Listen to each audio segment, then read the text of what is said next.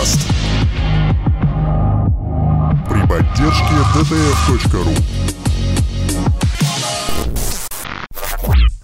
Добрый вечер, дамы и господа. Мы начинаем Завтракаст номер 84 под лаконичным названием «Два года».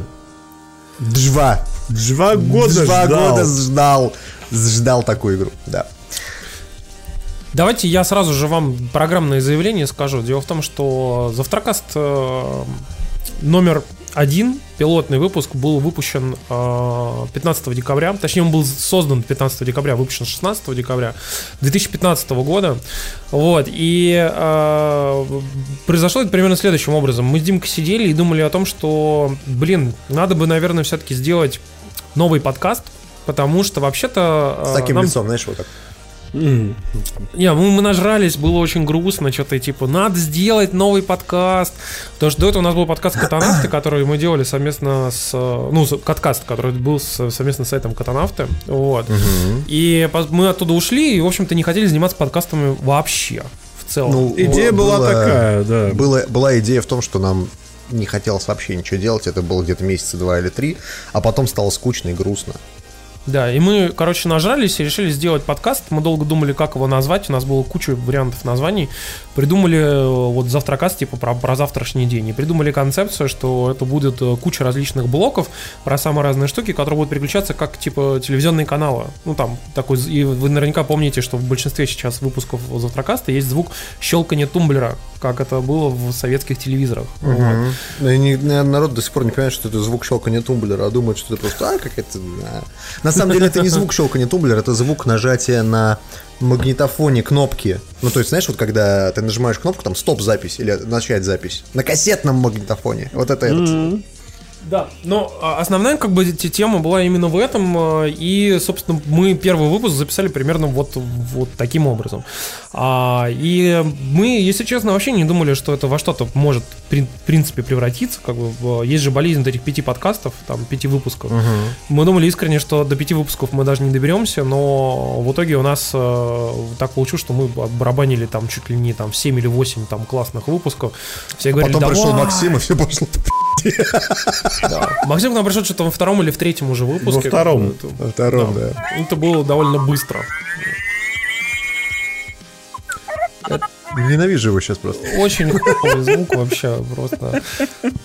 Вот, и, собственно, так родился Завтракаст 2 года назад. И, естественно, мы не думали, что он во что-то такое прорастет. Потому что первые выпуски начали слушать больше, чем слушал Кодкаст. Там было около 2-3 тысяч прослушиваний, а у нас первые выпуски Завтракаста слушали уже там 3-4 тысячи человек. Есть такое, да. Вот, сейчас мы доросли уже до того, что у нас там в среднем на выпуск там около 30 тысяч прослушиваний, вот. А в общей сложности все наши выпуски, я посчитал, съел там в табличке, вот, что мы набрали за 2 года 1,85 миллиона прослушиваний, вот. По меркам много или мало просто? По меркам подкастов, мне кажется, это дохера. По меркам подкастов много, да. По меркам какого-нибудь там Ютуба нет. Но с другой стороны, здесь-то, вот, знаешь, случайный пользователь подкаста, он почти нереален. Это в основном люди, которые целевые какие-то приходят. А на Ютубе-то ты можешь там увидеть видео там заэмбэдденное, еще где-нибудь. И все, случайные просмотры. Все, Тимур, поздно. Все, стримим Майнкрафт. Расскажите стату по странам, пишут. Кстати, насчет статы. Тут недавно Apple выкатила специальную статистику по подкастам. Мы ее посмотрели, охуели от того, что она раз в 6, наверное, меньше, чем того, что она у нас обычно статистика показывает. И она в бета-версии сейчас у Apple. Она, в принципе, классная, красивая, позволяет много чего делать, но она бессмысленная, потому что она учитывает статистику только по прослушиваниям на айфонах, на вот этих вот Apple TV, в приложении iTunes, в том числе и на винде, кстати, по-моему, и только в приложении подкасты. То есть, если вы слушаете нас через какой-нибудь там Overcast, Downcast или на Android через любое приложение, или просто скачиваете нашу RSS-ленту, то, в общем-то, эта статистика не учитывается никак, и это довольно странно, почему Apple сделала именно так, потому что она не отражает сути, да. Но в любом случае это бета-версия. Я думаю, может быть, они ее поправят, может быть, нет. Но, мы посмотрели эту статистику. Там все красиво. Конечно, любят Димки. Статистика по странам, кстати.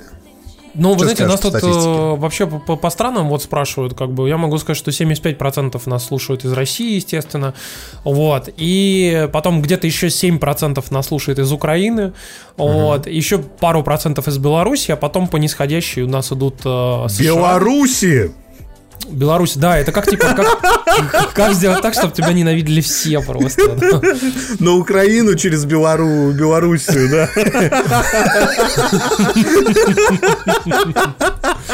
Ладно, в на Украину через Беларусь. Да, короче, да. Пацаны, у нас после этого идут США, Германия, Казахстан, Япония, Латвия и Эстония. Это вот. Те анимешники просто на карандаш берут, когда тебя к самураю отправить. Именно.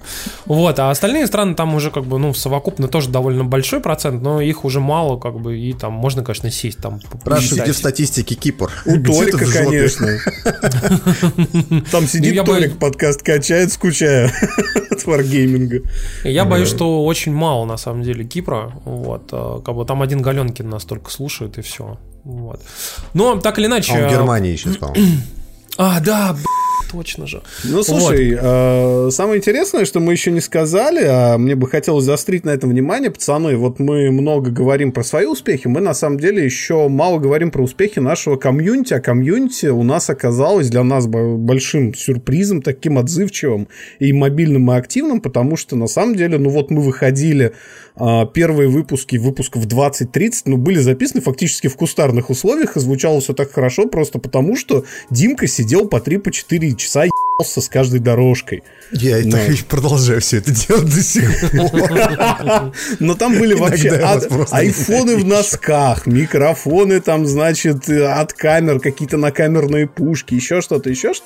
И мы вашими усилиями и на микрофоны собрали деньги. Теперь у нас вот у всех троих блюете. Мы не звучим как из туалета. Да. Вот. И как бы стримы у нас вышли на регулярность во многом благодаря вам. И, в общем-то, надо признать, что Завтракаст продолжается не только потому, что нам этого очень хочется, и мы любим смотреть на то, как растут циферки. Нам нравится, как растут циферки, пацаны, вон там Патреон есть, все такое. Но, на самом деле, еще и потому, что нас слушают, откликаются на наше мнение, и это реально очень важно. Это очень круто, спасибо вам большое за это. Спрашиваю в чате, что там по информации по свитшотам? Слушайте, смотрите, я сразу вам скажу, что мы немножко чуть-чуть задерживаемся, потому что как бы, там дизайн мы делаем финальные правки, вот, потому что у нас идея в том, чтобы все-таки свитшотов был не один вариант, а два. Вот. И... А уж два варианта. Я слышал только про один. Нет, их будет два варианта, как бы, и дело в том, что мы в понедельник я в понедельник поеду проговаривать и смотреть, как это будет выглядеть в реальности вживую, на самом деле, вот, и после этого, я думаю, что как только мы там с подрядчиком утрясем все дела, мы выложим эту страницу непосредственно, и вам, как бы, уже скажем, типа, куда идти и, как бы, где покупать, вот и все, как бы, но, соответственно, как только, так сразу мы, ну, то есть, если мы ее не сообщим, информацию, это не значит, что мы и про вас забыли, например, там, или что-нибудь в этом роде, это значит, что просто пока не готовы сказать. Вот. Значит, что мы про вас забыли, да? Да. Нет. А я вот тоже в мажорном свитшоте сегодня. Вот. Ладно, короче. У тебя есть такой свитшот, а люди не могут его купить. Это скотина какая. Ну, сорян, да. Вот, короче, давайте тогда продолжим. И просто следующим образом, что действительно, конечно, вокруг подкаста выросла огромная комьюнити. Это очень круто. Как бы мы бы сами никогда в жизни вообще не стали бы продолжать всю эту историю. Вот, как бы если бы вдруг не осознали, что есть огромное количество людей, которым это все важно, интересно, и которые хотят нас там слышать. Как бы. Ну, и, в общем-то, поэтому мы этим и занимаемся.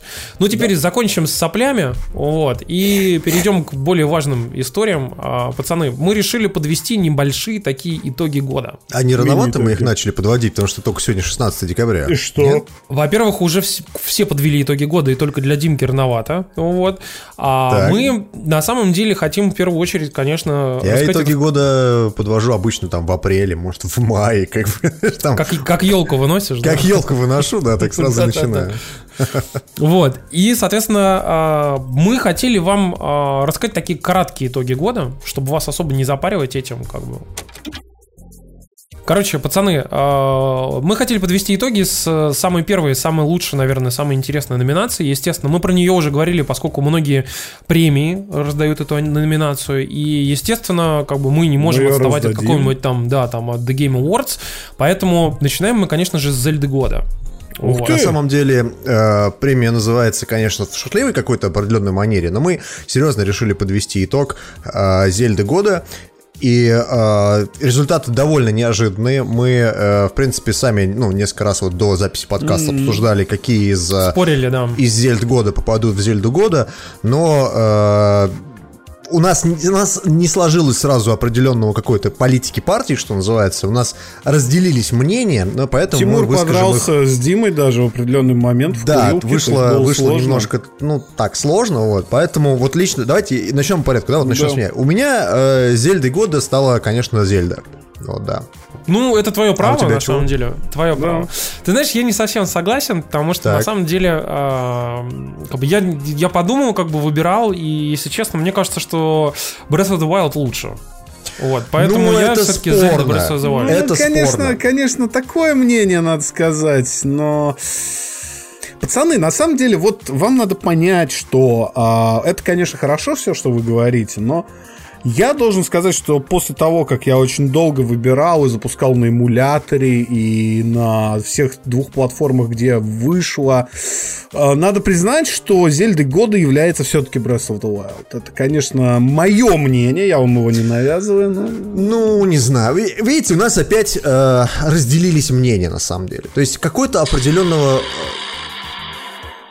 Не сложилось, да.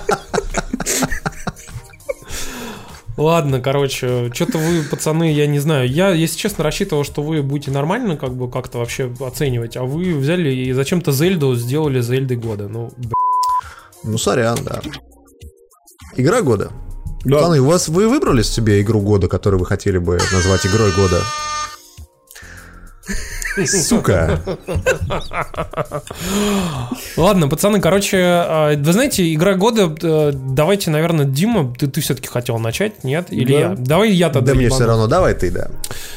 Вы знаете, я поиграл в кучу разных игр, так или иначе, даже на Switch, на PlayStation, на iOS и так далее. Мне многие игры понравились, какие-то меньше, какие-то больше, какие-то старые игры, например, вот сейчас сижу, порой в Skyrim на Switch, да. Ну, это, естественно, это не игра года. А потому что это была игра года 2011-го, а не 2017-го. Вот. Да. Топ Говард года. Но мы же говорим о личных впечатлениях. Какая разница-то? У тебя может быть Skyrim. Но личные впечатления я все-таки, конечно, остановлюсь на Horizon. Вот, потому что... так сильно понравился Horizon? Мне очень понравился. Я даже был более чем удивлен. Потому что, если честно, я когда покупал его и думал, что прикольно, сейчас завров будем копьем бить, да. А в итоге оказалось все... Это все просто обертка для классного, интересного сюжета, атмосферы, героев, Я подумал, ни хрена себе. Мне очень понравилось, на самом деле. Мне, на самом деле, с этой игрой есть некое довольно странное впечатление, потому что я всю игру думал... Точнее, все время, пока показывали ролики и прочее, я думал, что это будет говно. Потому что это будет довольно скучная игра, в которой, куча идиотских квестов. Всегда, да. Все на эстетике попробуют. Потому что предыдущая игра от Guerrilla Games, Killzone Shadowfall, она была полной парашей, только с хорошим графоном. Вот. И с Horizon было очень странно. Этому не способствовали все эти видеоролики, потому что, опять же, тебе показывают этих длинношеев, этих динозавров такие длинные. Ты говоришь, опять эти вышки, да. Вышки, да, синхронизация, спасибо, не надо. И я на самом деле до сих пор считаю, что игра могла бы быть гораздо лучше, чем она есть. Ей стоит поучиться у той же самой Зельды и у того же самого Скайрима, как делать игры с открытым миром. Но мне понравился в ней сюжет. Я считаю, что сюжет в Horizon очень классный. Мне очень понравился именно его подача, именно его вот этого изменения. Такой сайфайный сайфай прям. Да, то есть там постапокалипсис, а в то же время там Да. Нет, да. Как вот. Подать абсолютно абсурдный визуальный сеттинг настолько логично, что это будет логичнее большинства игр, которые происходят в современное время. Вот серьезно. А ты знаешь, на самом деле это в играх очень часто срабатывает. Те же самые, я не знаю, киберфашисты на Луне в Вольфенштейне, да, они же тоже довольно абсурдная сама по себе идея, довольно тупая. Да, но тем не менее это работает. И вот в Horizon это действительно произошло, и на мой взгляд Horizon хорошая игра. Мне понравилось. Мне понравился DLC к нему и вообще. Нас тут в чате спрашивают на Твиче о том, стоит ли брать DLC Horizon, если, соответственно, не прошел базовую игру. Конечно. Стоит, потому что DLC не является, допустим, какой-то вырезанной концовкой или еще что-то. Это кусочек игры, который обособленно стоит. Вы можете совершенно нормально... Вырезанный кусочек игры, да. Это, как бы, по сути, как одна из локаций, таких с сайд-миссиями и прочими вещами, поэтому можете совершенно спокойно брать, если вы даже еще не допрошли игру. Вы можете отвлечься от основной линии и пойти, как бы, пройти DLC, и дальше вернуться в итоге к игре. Это очень круто. Да. Тут, говоря про Horizon, поскольку мы, наверное, все сойдемся, что в плане консольных эксклюзивов это абсолютный лидер в этом году, потому что, ну, ни у кого не было такого эксклюзива, если мы говорим про сочетание графона, геймплея и всего остального. То есть даже там, где Nintendo рулила, все-таки production values и Зельда, и Марио немножко другие. А вот на ПК я тут выдерну свою любимую тему, потому что я, похоже, единственный ПК-геймер в этом подкасте. Меня очень приятно действительно восхитила Divinity 2 Original Sin. Почему она меня восхитила? Потому что я от игры ничего не ждал. Мне первая часть не сказать, чтобы сильно понравилась. Я про нее, кстати, рассказывал в подкасте. И, кстати, в одном из первых выпусков. И вторая часть, окей, хорошо, посмотрим, что там такое. И тут на нее пошли совершенно какие-то безумно классные отзывы. И я ее купил, скачал, начал в ней копаться. И оказалось, что это первая за долгие годы настоящая RPG. Подожди, а ты говоришь про Divinity, а как насчет GT-спорта? Это для тебя разве не игра года? Нет, GT-спорт, понимаешь, я против того, чтобы делать игры-сервисы вообще играми года. Потому что... Как же Destiny 2? Нет, даже... Мог изменяться в плохую, мог изменяться в хорошую. Да, то есть, смотри, Осада была парашей на выходе. Угу. Вот. Сейчас Осада один из лучших сетевых шутеров Эва, да? Так. Destiny была одной из самых аддиктивных игр этого поколения. Сейчас она, Дима еще раз расскажет. Не такая аддиктивная, да. Да. Поэтому я против того, чтобы делать любые, даже любимые мне игры-платформы играми года. А вот Divinity 2 — это уже готовый сформированный продукт, который вышел, кстати, из раннего доступа. И это реально охеренный RPG. Это игра, которая возвращает вас в 90-е в хорошем смысле. Там прикольная графика, она очень красивая, там хорошая боевая система, там не напряжная ролевая система, но самое главное, в игре есть ощущение полной свободы происходящего. Вы можете узнать у белки, где лежит сокровище, если возьмете перк разговора с животными. Вы можете поболтать с собакой на тему того, какие сейчас актуальные новости. Вы можете убить финального босса, завалив его картинами. Вот.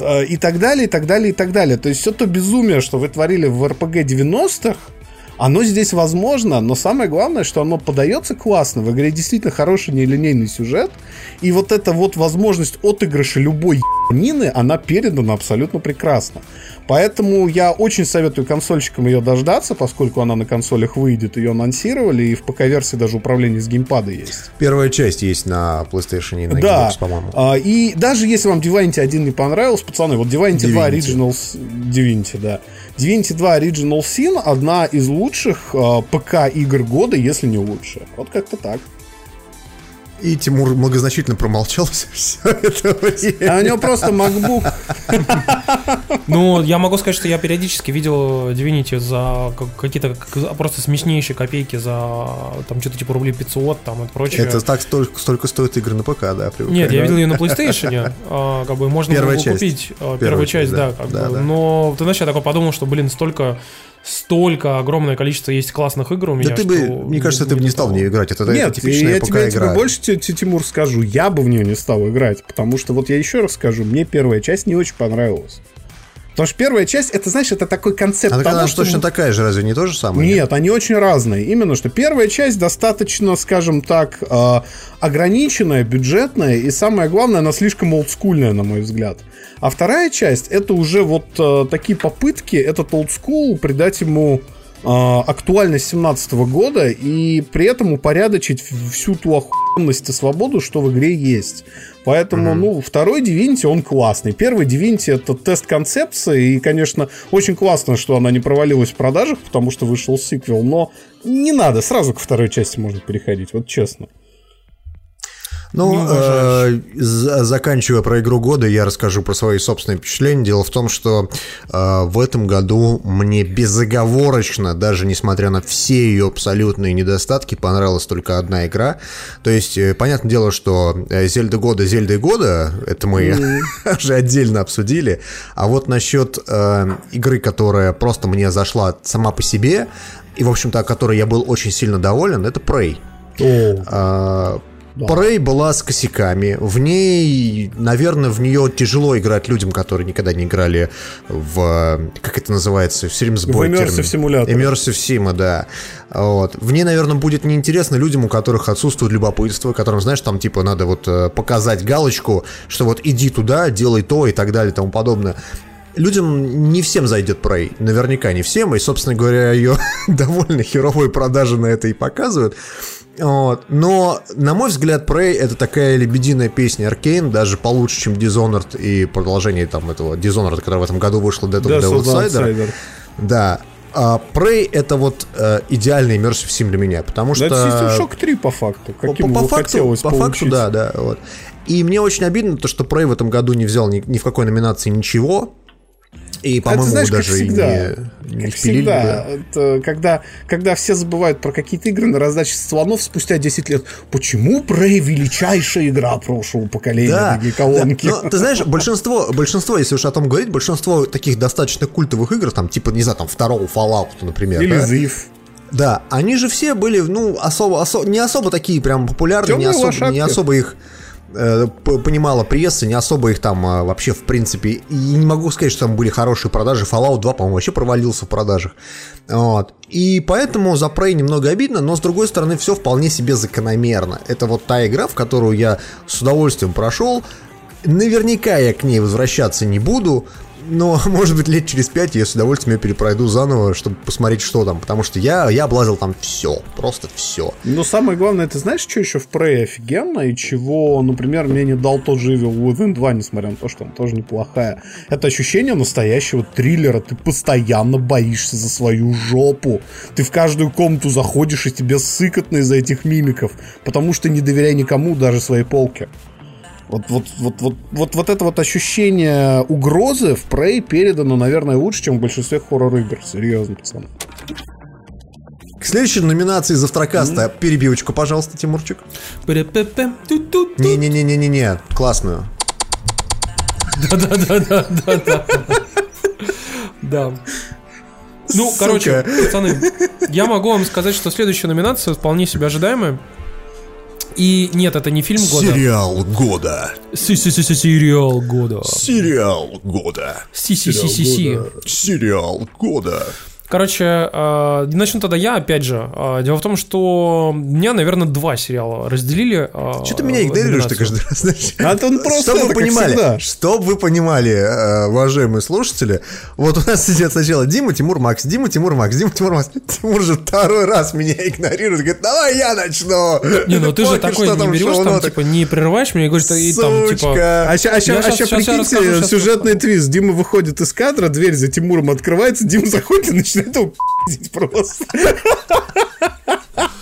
Эти, знаете, свотинг, а это зомбатинг. Зомбатинг. Короче, два сериала, на самом деле, я выбрал, потому что они, я бы так сказал, равноценно повлияли на меня, потому что первый сериал, он очень необычный сам по себе и очень необычно снят от команды, которую я до этого игнорировал. Это команда, которая сняла сериал «Ганнибал», и это сериал «Американские боги». Вот. Он мне безумно очень понравился, он классно снят, классные актеры, очень красивые там и всякие переходы, и всякие сюжетные истории. И я не читал книжку, но мне действительно очень понравилось. Вот. И тем было очень грустно узнать, что второй сезон на данный момент отменили. Вот. Он не отменен, он на грани отмены. Он, понимаешь, там история со вторым сезоном такая. Гейман остался, ну, Гейман — это автор книги и шоураннер, кстати говоря. Но у Фуллера там какие-то нестыковки с бюджетом. Да. И пока вот они не разобрались. То есть сериал, скорее всего, продолжится, но без Фуллера уже. Ну, в общем-то, Фуллер сделал его таким, какой он нам понравился. Без них, без его команды целой, да, там, как бы, я считаю, что, скорее всего, ничего не получится. Вот, а второй сериал... Глянем, да. Второй сериал, который мне очень понравился, это «Маленькая большая ложь» с Николь Кидман, Риз Уизерспун, там дочка Лени Кравица и кучей других классных актеров.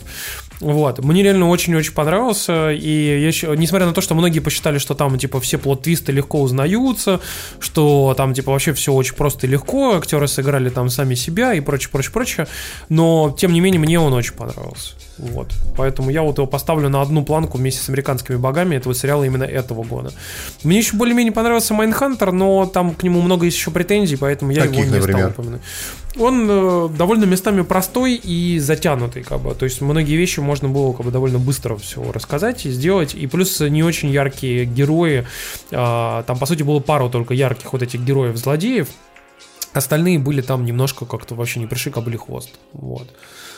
Такие пироги, короче. Мне в этом году понравился «Рассказ служанки», но я бы не советовал вам его смотреть. Я уже объяснял, почему. Потому что это довольно тяжелый и довольно страшный сериал, который тяжело воспринимать, когда тебе лет 16. Он так вот просто взял и обосрал.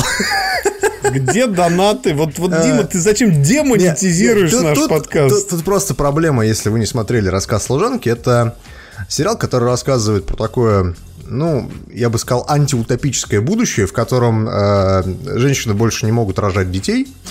И, соответственно, к власти в Америке приходит религиозный культ, который немногих оставшихся женщин, которые фертильны, собственно говоря, как раз в рабыни превращают, такие типа того. И переживания вот главной героини, которая именно является служанкой, то есть мейден, да, она, в общем-то, через нее передает всю эту информацию об этом мире. И сериал довольно тяжело смотреть даже мне, хотя я мужик. Вот. Как смотрят его женщины, я не знаю. Наверное, никак. Но это один из тех локомотивов, которые сейчас, кстати, тащат за собой Hulu, если помните такой видеосервис. То есть, если, условно говоря, у HBO есть «Игра престолов», то у Hulu есть «Рассказ служанки». У Netflix есть там «Карточный домик» или там какой-нибудь Stranger Things. Все, уже нет. Хорошо, Stranger Things у Netflix есть. То вот у Hulu есть «Рассказ служанки». Если вы его не смотрели, вот попробуйте. Это действительно тот сериал, который тяжелый, но хороший.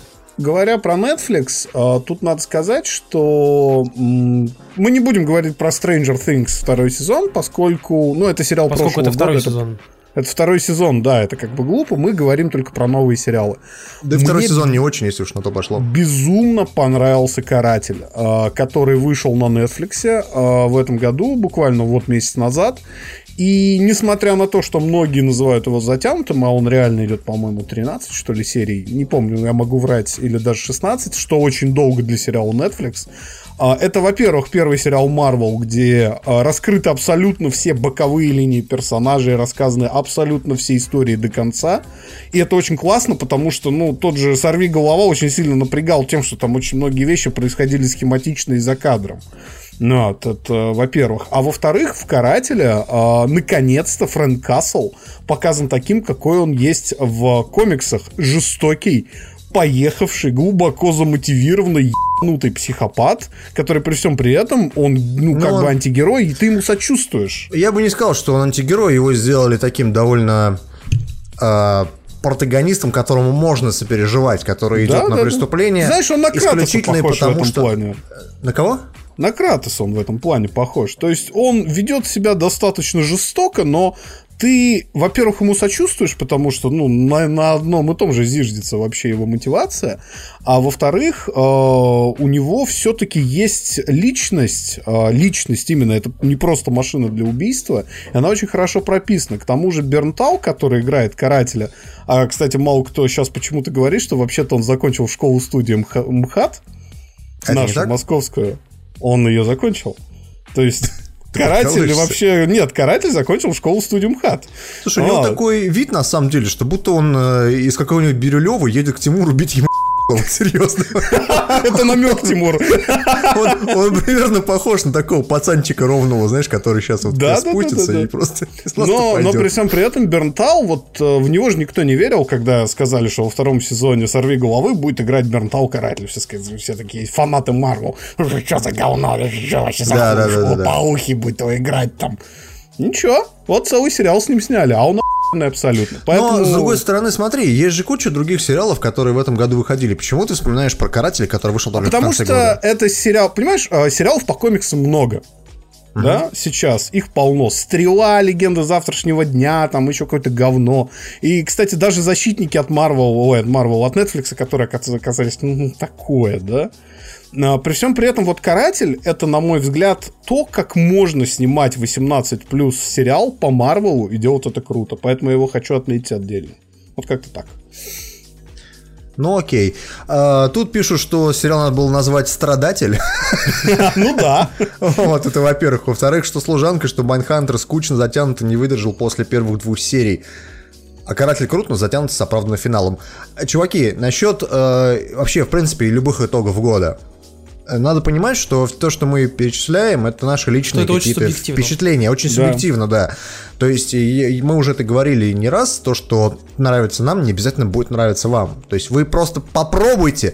И мы уже говорили несколько раз, что надо попробовать. Вот если не понравится, значит не понравится.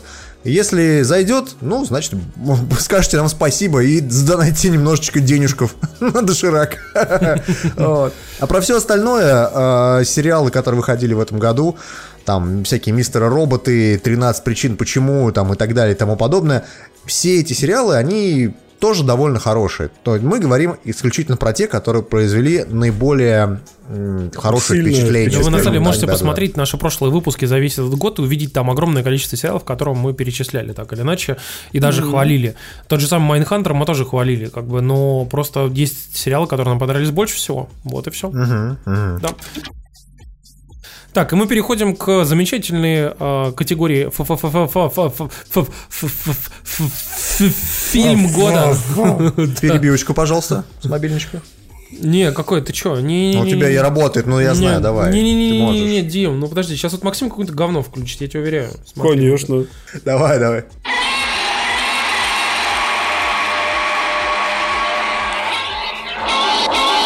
Это был «Годзилла». Я понял. Мне больше понравился «Данкшторм».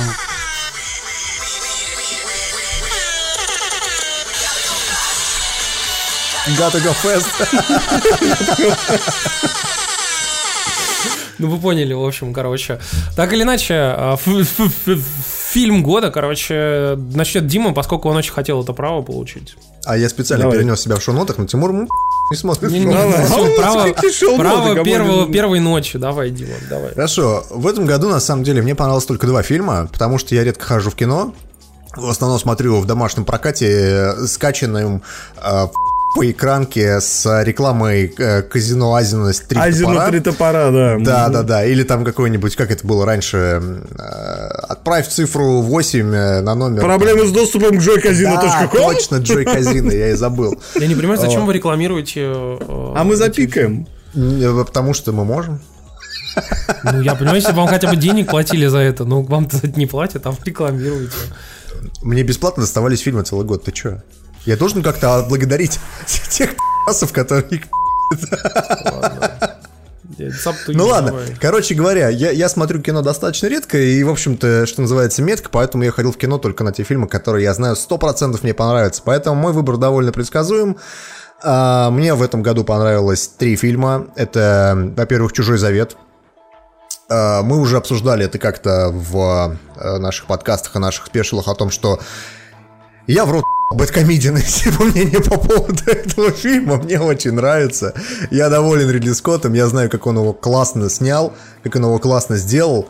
Спасибо тебе, Тимурчик, за то, что слушаешь меня очень внимательно. Сука такая.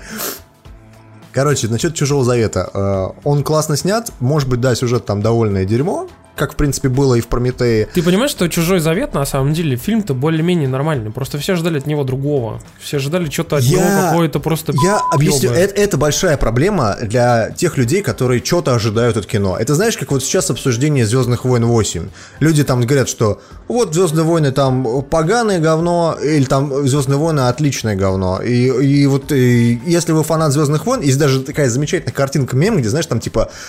Да как определить, фанат ли вы «Звездных войн»? Значит, понравился ли вам «Звездные войны 8»? И две галочки, типа «да» или «нет». И в любом случае они ведут к одному. Вы фанат «Звездных войн». Нет, там было «вы не фанат «Звездных войн». Да, то есть как это? В любом случае это получится, даже если вам понравится, даже если не понравится. И вот это все завышенные ожидания, люди с завышенными ожиданиями просто могут ходить, потому что «Чужой завет» мне понравился по трем причинам. Первое, это классные планы, классные снят, потому что Ридли Скотт не делает говна, он снимает классные фильмы. Ну, слушай, там охеренно красивый фильм, серьезно. Хер с ним сюжетом, да, к нему можно придираться, но в конце концов есть куча фильмов, к которым вы не придираетесь почему-то к сюжету. То есть, условно говоря, вы смотрите какой-нибудь там, я не знаю, «Только Бог простит» или там «Неонового демона», и что, сюжет, где здесь вообще, что... И разные совершенно кино есть. И вот в «Чужом», да, завете там такая тупая довольно кинофантастика. Но мне фильм понравился в целом. Мне было насрать на сюжет. Второе кино, которое мне понравилось, это «Оно». «Оно» по Стивену Кингу, которое вышло, я считаю, что отличным летним блокбастером, хотя это ни хера не летний блокбастер. Да, это ужастик вообще такой. Да. И это лучший ужастик, который, наверное, выходил за последние лет, так, наверное, 5. Вот. Причем не малобюджетный, ему дали там прилично денег, и я думаю, что если создателям удастся повторить во второй части то, что они сделали в первой, хотя это вряд ли, то у фильма есть большое будущее, у тех людей и тех детей, которые там снимались, тоже довольно все хорошо в кинокарьере произойдет. Но с «Оно» есть две большие проблемы. Во-первых, это не совсем ужастик, местами это вообще комедия, ну, то есть он не настолько сильно страшный. Вот. Во-вторых, если вы смотрели Stranger Things, или там и первый, и второй сезон, то, наверное, в «Оно» вам будет скучно, когда он там выйдет в домашнем прокате, и вы его посмотрите. То есть вы такая, а что это, то же самое, 80-е, дети, клоун, бля. Вот. Ну, всем да, будет тем наплевать. Не менее, это, по-моему, самый кассовый хоррор ever. Он ведь до хера собрал при всем при этом. Да, да. То есть вообще, кто бы мог подумать, грубо говоря. Но пишут правильно в чате, что он не такой уж и многобюджетный, потому что всего 35 лямов стоил. Для хоррора он многобюджетный, я вам это так объясню. Потому что хоррор снимается за 3 копейки обычно. Но в любом случае, «Оно», «Чужой завет» и, конечно, третий фильм, который мне тоже замечательно понравился, это Blade Runner 2049, про который, наверное, вам расскажет Тимур.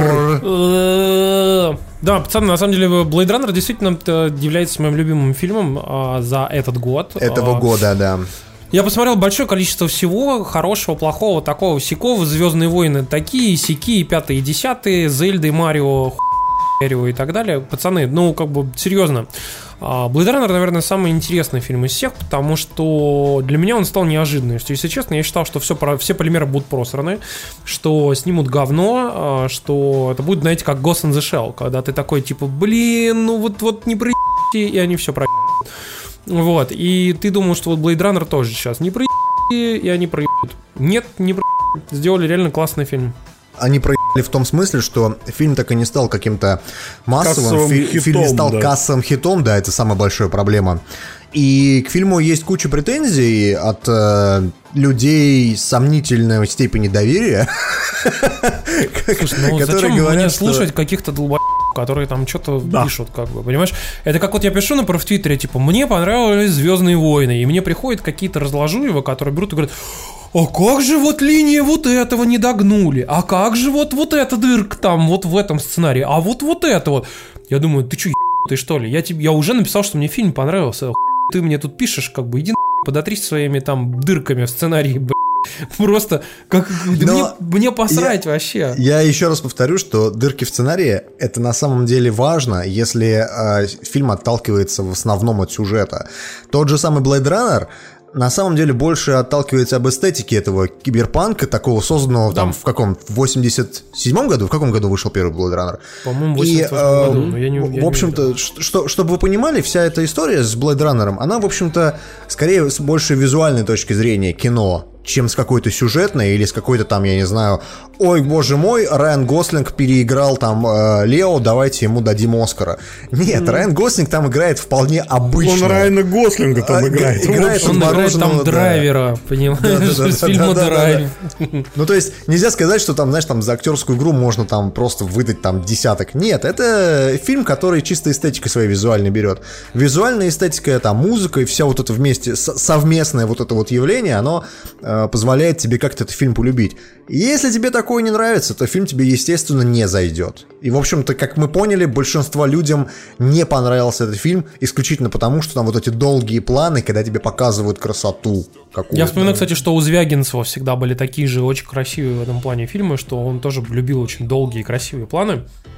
Но так или иначе, Blade Runner получился классным. Там очень много интересных символичных моментов, очень много сюжетных классных поворотов. Как бы многих вещей как бы оставлены с каким-то открытым, ну не то что финалом, но открытой трактовкой, которую ты можешь там так понять, так или так. Ну, в общем, мне он очень понравился. Поэтому я прям вот топлю вот 10 из 10 в этом, ну или там 9 из 10 точно, как минимум, Blade Runner вот у меня. Фильм настолько хороший, что на Оскар его даже не номинируют, пацаны.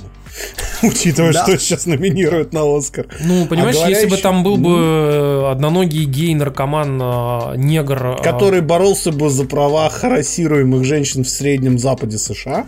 Да, в 1895 году. Очень важное сообщение. Бэткомедиан занес нам 100 рублей и сказал: «Зомбак, сука, ты чё, охуел? Тебе, если мои обзоры не нравятся, выйди со мной раз на раз, а не в интернете базарь». Так, ладно, хорошо. Говоря про фильмы, которые не понравились Бэткомедиану, стоит еще, конечно же, сказать, что гений. Гений, пацаны. На самом деле... Кодзима. Кодзимович. На самом деле Нолан, потому что в этом году вышел его очередной фильм, который понравился даже его злобным хейтерам, типа нашего друга Вадима Елистратова. Это Дюнкерк. Дюнкерк... Вот от него ожидали просто хороший фильм про войну, да? Ну, как бывает, так голливудское кино про войну, такой штамп. А получился не фильм в классическом понимании этого слова, а такой двухчасовой нон-стоповый экспириенс, как будто из войны выдернули страницу и просто тебе показали, как это было, да? Фильм настолько сложно описывается, его просто реально надо видеть, и чем лучше качество, чем больше экран, тем лучше. Он так шикарно передает вот это ощущение паранойи, ощущение угрозы, ощущение смерти, что, ну, это вот очень крутой, смелый кинематографический эксперимент, который, к тому же, ко всему еще и в кассе заехал. Бывают такие чудеса. При всем при этом «Дюнкерк» — это самый малословный фильм Нолана, то есть это фильм, где персонажи почти не говорят. Ну и ты не знаешь их имен, в общем-то. Да, ты не знаешь их имен, это... А в этом плане Дюнкерк... Тебе говорят, но ты не запоминаешь, это не настолько важная информация для тебя. Да, это вообще не важная информация. И в фильме при всем при этом совершенно потрясающие сцены, съемки, то есть вот то, как летают самолеты. Все авиационные сцены с прикрученной к настоящим поршневым спидфайерам IMAX-камерой. Ты сидишь, кстати, я когда смотрел «Дюнкерк», я понял, что я дурак. Надо было смотреть его в кинотеатре. В IMAX. Потому что, да, в IMAX, потому что я смотрел его в домашнем прокате, и в домашнем прокате те сцены, которые сняты, ну вот эти полеты на спидфайерах, они сняты в полный кадр. Да, там полный формат. Да, все остальное с черными плашками. Да, все верно. Вот. И я понял, что надо было все-таки в IMAX ходить. Но я бы еще сказал про звук. В «Дюнкерке» отличный звук. Так, а надеюсь, ты смотрел хоть в нормальных наушниках, в Астре своей там? Я смотрел, да, в пятиканальном звуке, и, ты знаешь, мне что поразило, то, что вот когда, например, там... Ну, знаешь, это привычно для видеоигр. Когда ты играешь в какой-нибудь Battlefield, у тебя там пуля летит, и она пролетает там сзади тебя, там где-то возле левого уха, там отскакивает от какой-нибудь металлической балки, рикошетит и там пролетает над тобой еще в другую сторону. И ты это слышишь в наушниках хороших, то есть там в каком-нибудь батле, в который, кстати, замечу, справедливости ради, в батле охуеннейший звук, никакому Call of Duty такой звук не снился никогда.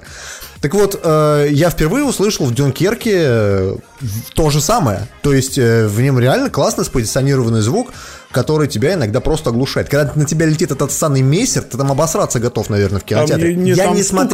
Стуком на тебя летит. Да, я не смотрел в кинотеатре, я представляю, как народ там с хорошим звуком охреневал, конечно, от этого всего, но если вы смотрели, даже если вы смотрели его в каком-нибудь там, не знаю, поганом кинотеатре или дома в домашней экранке, фильм будет хорош тем, что здесь, скажем так, практически одна единственная моральная мысль, которая происходит в Дюнкерке. Моральная мысль, которую, я не знаю, почему-то наши люди очень редко воспринимают ее. То есть они почему-то думают, что это какой-то позор, когда ты отступаешь. И в самом конце Дюнкерка очень классная сцена, когда солдаты эти уже эвакуировались, все приезжают, значит, в Англию, дед им там раздает то ли там суп, то ли еще что-то, наливает им там чай.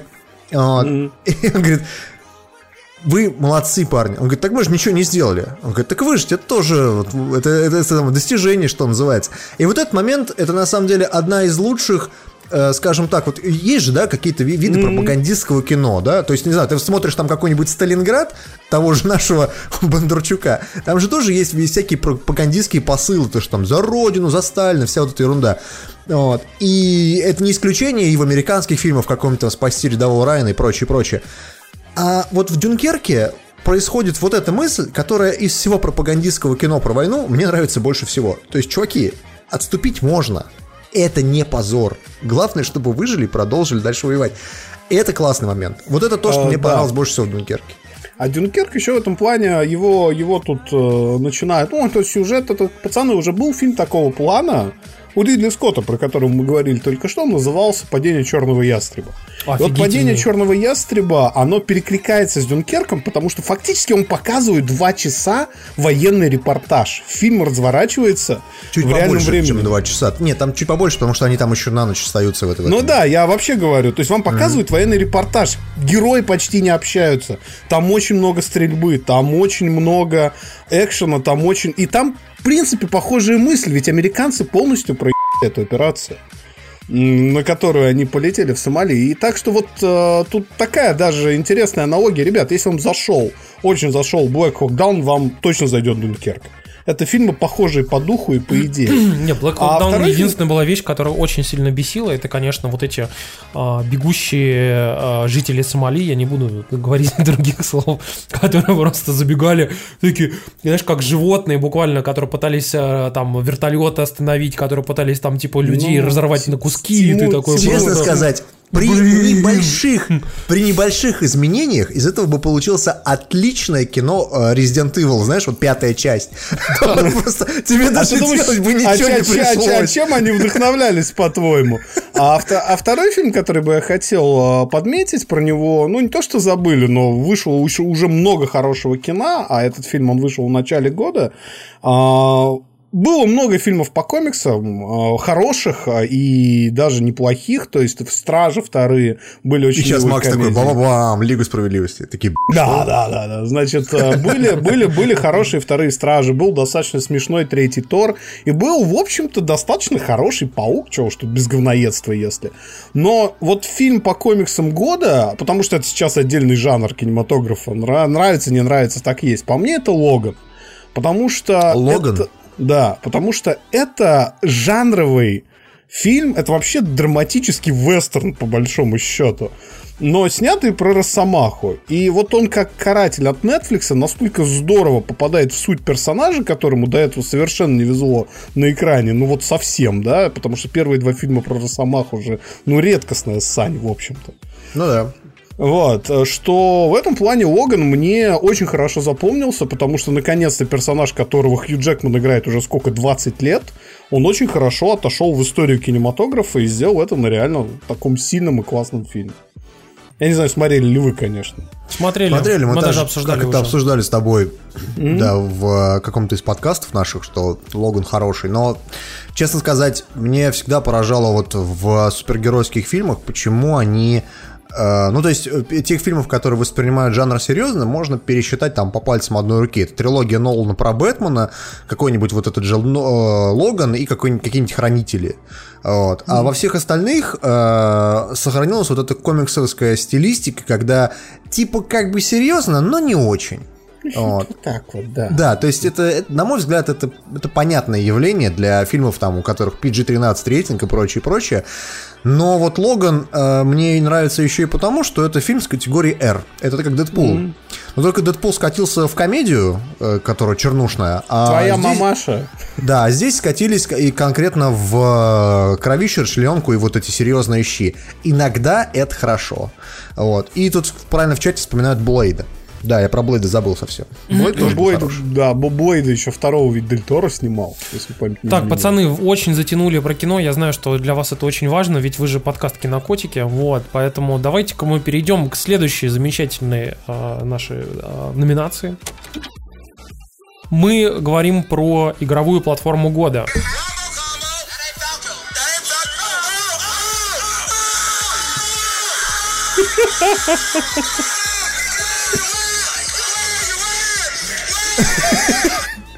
В общем, вы поняли, короче. Я не буду спрашивать, что это. Ладно. Просто плевать. Вомбо-комбо. Вомбо-комбо. Так, пацаны, короче, мы говорим про игровую платформу года. Давайте я расскажу. Дело в том, что я же нищеброд года. Да. Который купил себе два 4К телевизора за этот год. Не за год. Не за год. За год, да. Скажем так, игровая платформа в том плане, в каком ее воспринимают люди в течение года. То есть, грубо говоря, у PlayStation у нее были определенные проблемы в этом году, у Xbox тоже были определенные проблемы, именно поэтому я от него в этом году избавился. Он мне просто не был нужен. Но как же PUBG? Но я бы сказал скорее такой, знаете, как это в сериалах бывает, ongoing, да? То есть вот сколько идет... игровая платформа, как ее поддержат и прочее. Мне нравится PlayStation 4, именно поэтому я на ней в основном играю, не на ПК, потому что там, по сути, платформы-то никакой нет. И даже не Switch, хотя Switch поддерживается более-менее нормально.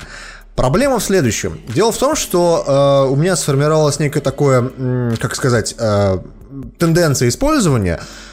Я общаюсь с друзьями там через тусовку на этой PlayStation. Мы играем там все вместе в какие-то мультиплеерные игры. Если там чувак какой-нибудь там хочет какую-нибудь игру посмотреть, а у меня, например, она есть, я ее через PlayStation показываю, как это, по SharePlay и прочее. В общем, все эти фишки, которые на других платформах либо не существуют, либо их довольно сложно сделать. Ну, то есть на ПК ты тоже условно можешь показать кому-нибудь игру, да, там.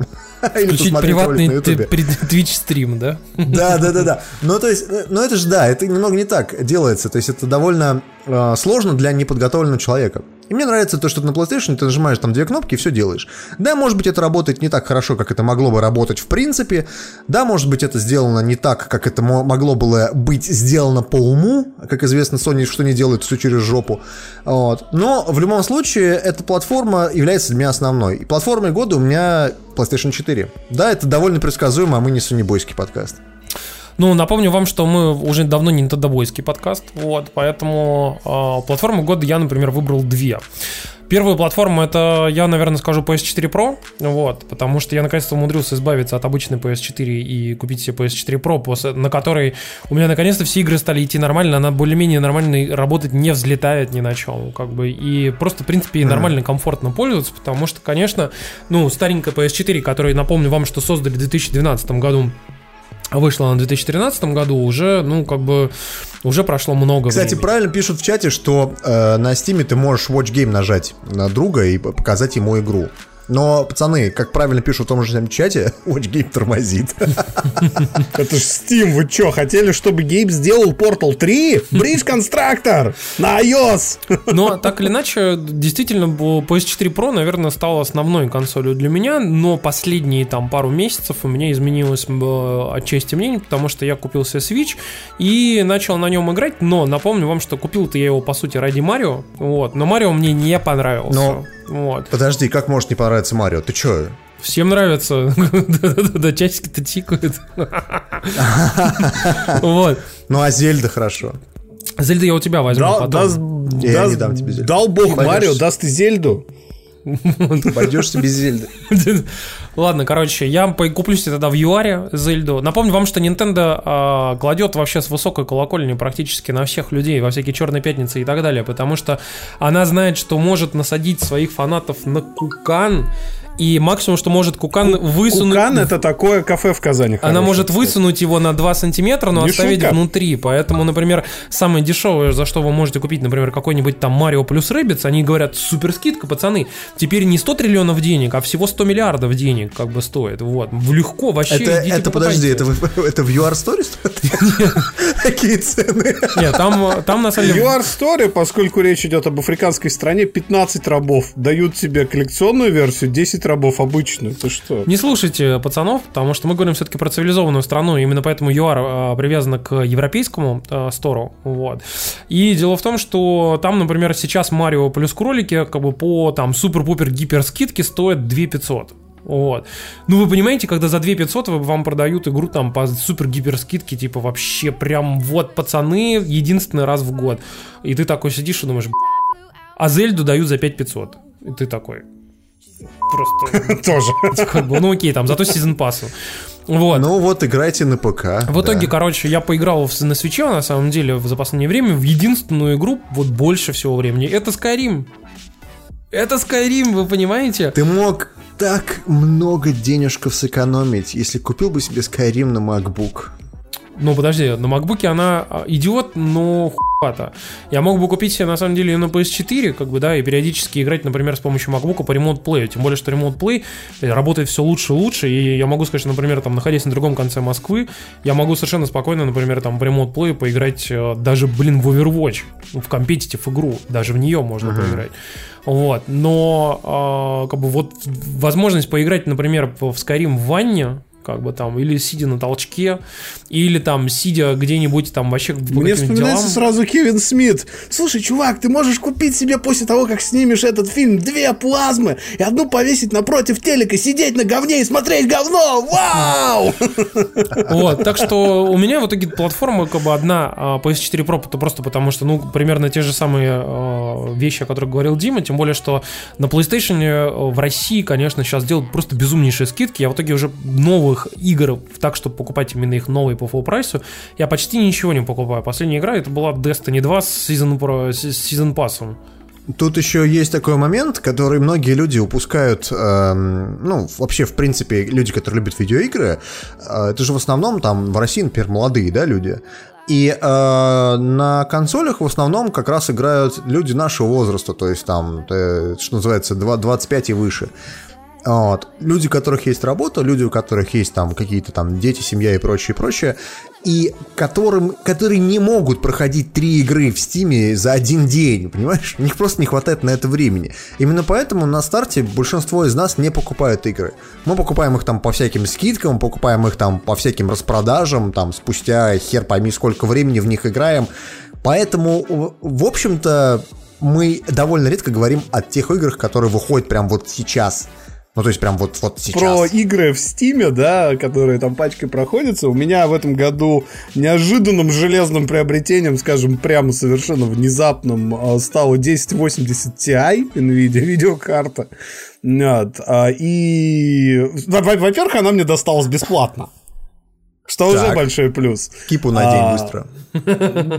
Да, сейчас, погоди. Таки шо я вам могу сказать? Не говорите ничего. Вот.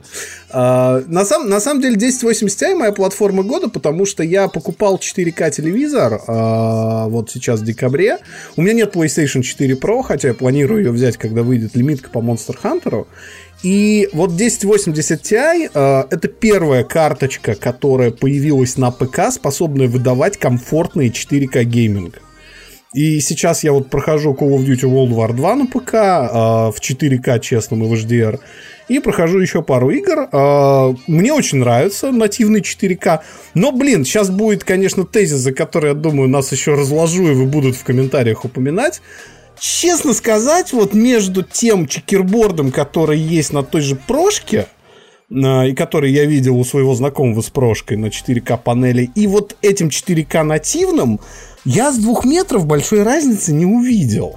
Понимаешь, мы уже обсуждали как-то насчет 4К и всего прочего, то, что когда ты играешь, например, на мониторе, разница довольно сильно видна. Когда ты играешь на телеке, телевизоре, разница... Да. Ну, да это, надо, это прям, надо, знаешь, прям близко сидеть или иметь стопроцентно острое зрение, а мы тут вот 2 из 3 человек в этом подкасте очкарики, у которых все плохо. Хорошо, Максим у нас... Супер очкарик. Я как киберпанки, а я постапокалиптичный еврей просто. Ладно, пацаны, мы переходим на самом деле к следующей нашей номинации. Пацаны, ставлю нормальную перебивку.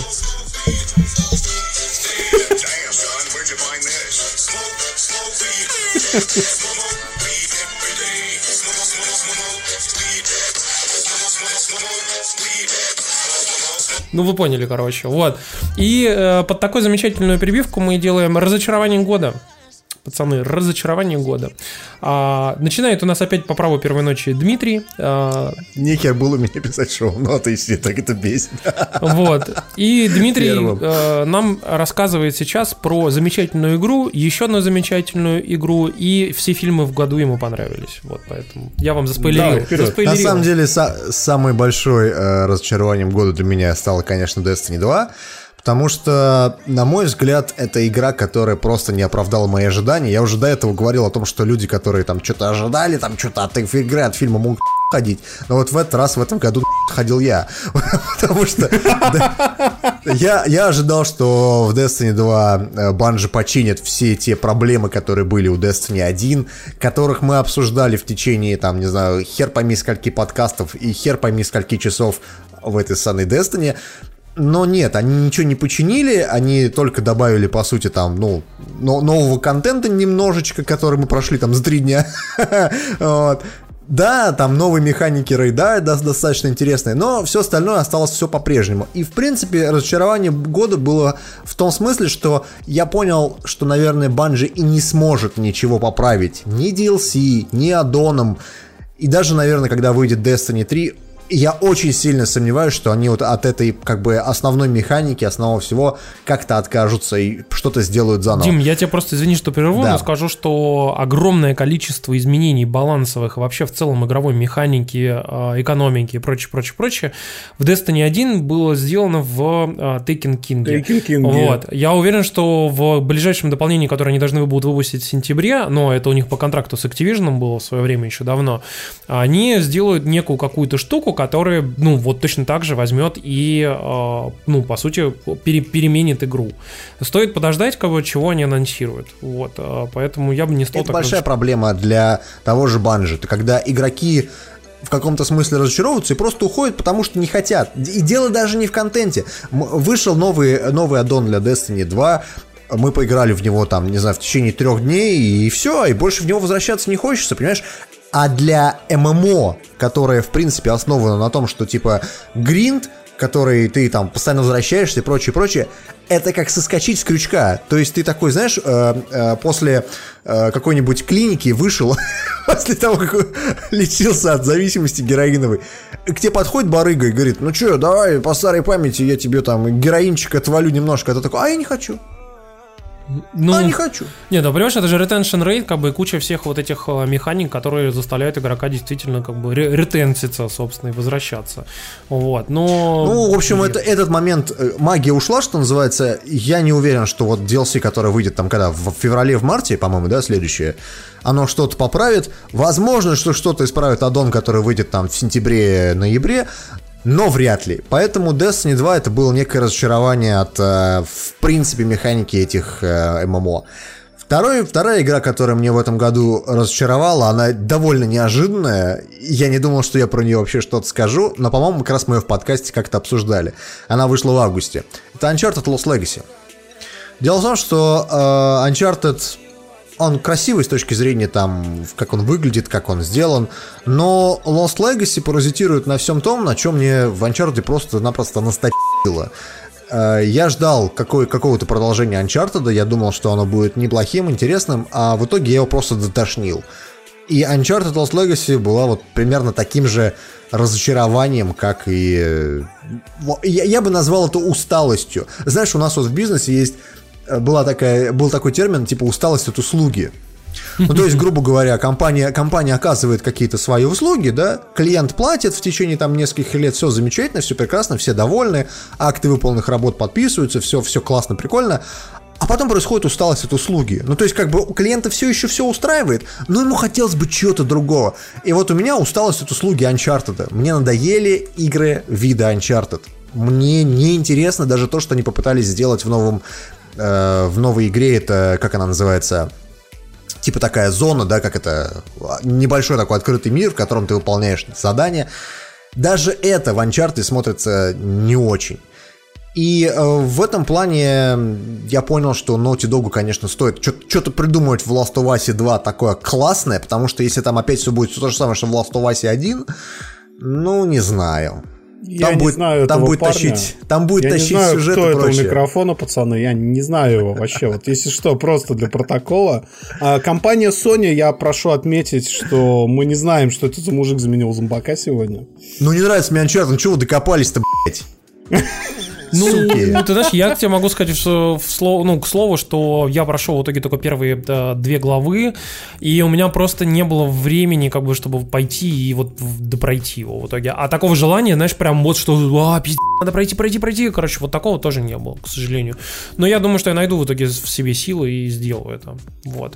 Ну, вы знаете, у меня разочарование года, ну, помимо Destiny 2, которое все-таки я еще думаю, что там все не так плохо, и как бы может все закончиться на самом деле вполне себе нормально. У меня, наверное, самое большое разочарование года — это фильм «Лига справедливости». Вот, потому что, если честно, я ждал... Ну, мне в свое время очень понравилось... Ты прям ждал? Хотелось, чтобы получился флэш, а получился трэш. Мне очень понравился Man of Steel в свое время. Мне, как ни странно, довольно-таки нормально зашел. Не то, что супер прям понравился, но зашел фильм, который... Вот «Бэтмен против Супермена». Вот, мне реально, как бы, местами он очень понравился. И, если честно, я ждал, что «Лига справедливости» будет хотя бы на уровне «Бэтмен против Супермена», но она оказалась просто трэшем, и я такой, ну, я очень загрустил, и я теперь понимаю, что они, скорее всего, порежут всю эту вселенную, порежут героев, и там все поменяют, как бы, и скорее всего, не в лучшую сторону, а в сторону просто убирания всей этой истории. Вот, как бы, они просто возьмут, срежут и скажут, все, это все говно, и до свидания, не получилось, все, до свидос. Ну, да, давайте сделаем вид, что этого не было. Ну, блин, будет жалко. Но ты говоришь про кино, а что насчет игр? Ты знаешь, отчасти разочарование, можно сказать, как бы, поскольку, ну, такого, чтобы я покупал неосознанно какую-то игру, и она мне прям такое, типа, какое-то говно.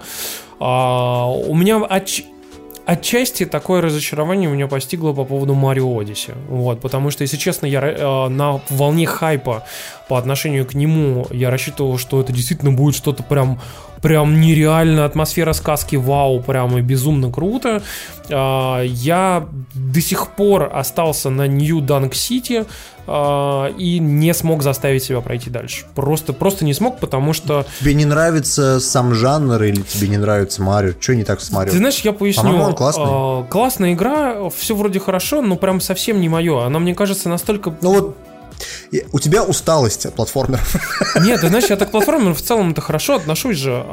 И я говорю, мне в этом плане напомнил Марио, я уже говорил даже, как ни странно, игру другую, он мне напомнил Принцу в Персию, вот, который тот еще старенький. А в смысле почему? Ну, потому что ты ходишь такой, зачищаешь локации, собираешь там всякие штуки, как бы потом еще другие штуки собираешь. Который 8-го года принц, мультяшный, да? Да, как бы ты ходишь такой, типа собираешь всякие штучки, как бы ты довольно счастливый такой туда-сюда, такой, тебе никто не мешает, никаких NPC толком нет, ничего нету. Вроде прикольно, но прям, ты знаешь, во-первых, вот эта детская стилистика, понимаешь? Ну, потому что, ну, не может быть в игре, которая рассчитана как бы на нормального, адекватного взрослого человека, вот эти все и вот это все штуки, они меня раздражают. It's me, Марио! Не, ну тебя раздражает детскость этой игры или сам геймплей? Все вместе, как бы. Мне, например, не нравится то, чего они добивались специально в игре, сделать, например, моментум, как это типа, остаток остаточное ускорение, которое остается у Марио. Нет, момент, когда ты двигаешься. Инерция. Он по инерции двигается чуть-чуть еще дальше. Да. Меня это раздражает. Прям бесит просто дичайше, как бы. Я прям миллион раз там промахивался в каких-то местах, потому что вот Марио еще должен пробежать чуть-чуть, как бы, какое-то расстояние. Меня расстраивает очень управление, потому что, например, я вижу, как люди прыгают на видосах там, пробивая шляпу в воздухе по нескольку раз и пропрыгивая вот эти там тройные, четверные, пятерные прыжки. У меня не получается этого сделать, как бы. Ну подожди, но это же вопрос исключительно, как это, твоего мастерства. Когда тебя в радуге убивают через три пи***ы, через маленькую дырочку там, и ты не знаешь откуда и как вообще люди это умеют, тебе это не раздражает? Понимаешь, это уже самое. Начинается, это уже другая история. Это уже начинается история из разряда, типа, знаешь, как бы я в Dance Dance Revolution могу выбить там 300 значков, но... там, типа, за минуту, а ты можешь только 100. От тебя же не требуется этого в игре. Игра рассчитана на детей. Ты можешь эти вещи, которые тебе показывают на видосах и прочее, для прохождения игры, они не нужны. Они нужны для фарма этих лун, которые как бы... Именно нужны. По этой причине, например, там в прошлой локации, которая у меня там была, вот этот остров, да, короче, затерянный остров, я пошел и забил прямо целенаправленно. Я собрал нужные луны и просто улетел оттуда. Я просто тупо забил на всякие дополнительные истории. И... Ну, что ты думаешь, как бы я вот в Нью-Данк-Сити, мне просто игра настолько оставила, что я ее выключил. Я хотел вернуться, несколько раз даже включал, что-то держал там на паузе, занимался какими-то делами, но такого, чтобы, знаешь, типа, ты должен пойти да пройти, этого у меня не было. При том, что когда Маффин давал мне Switch в свое время, до этого, я играл в Зельду мне хотелось играть. Мне прям хотелось в нее вернуться и поиграть еще. Вот, а в Skyrim мне хочется тоже вернуться поиграть. Мне даже хочется поиграть, блин, в Стрикон, Wildlands, понимаешь? Да соврать все это говно. Понимаешь? Как бы, а в Марио нет. А в Марио не хочется. Но я думаю, что да. В каком-то смысле действительно можно назвать разочарованием. А что у тебя, да? Макс? Да я вот на самом деле очень долго выбирал, потому что и в кино я ходил целенаправленно, как Дима, и игры я в этом году покупал достаточно с лазерным прицелом, потому что времени было очень мало тратить и на хуйню. И в этом плане я должен сказать, что меня разочаровал Shadow of War, потому что я его купил, чтобы потестить новую видеокарту. Мне как раз 1080 Ti прислали примерно к релизу игры. И это была первая игра за очень долгое время в Steam. Вот, ну, наверное, со времен Fallout 4, который меня сильно расстроил в прошлом году, который я просто взял и отрефандил. Потому что... Блин, она вообще никак не меняет то, что очень классно заложила первая часть. То есть первая часть, она была таким клоном Assassin's Creed, но с очень прикольными механиками, с Немезисом. Самое главное, с очень интересным главным героем и вообще сюжетной веткой. А Shadow of War скатилась к какому-то гринду, и вместо того, чтобы улучшать боевую систему, придумывать действительно интересный сюжет, а не тот... что там в финале, прости господи. Извини за мат, Дим, потому что это запикивает. Извини. Но у меня Shadow of War реально вызвал очень сильно негативные эмоции, потому что она вместо того, чтобы улучшать и углублять игру, просто навешивает на нее больше гринда и механик для гринда. И это плохо. Это просто плохо, потому что у Shadow of Mordor был огромный потенциал. Shadow of War, она двигается в никуда, она двигается в бок, в лутбоксы, во все эти легендарные орки, собери, проштурмуй крепость, пофармив перед этим 2 часа. Ну, плохо просто, поскольку по Толкину и так, на самом деле, не очень много хороших игр. А теперь, когда его вроде как выпускают в виде AAA, оно все равно хуевое, это все равно расстраивает. Вот что-то в этом духе.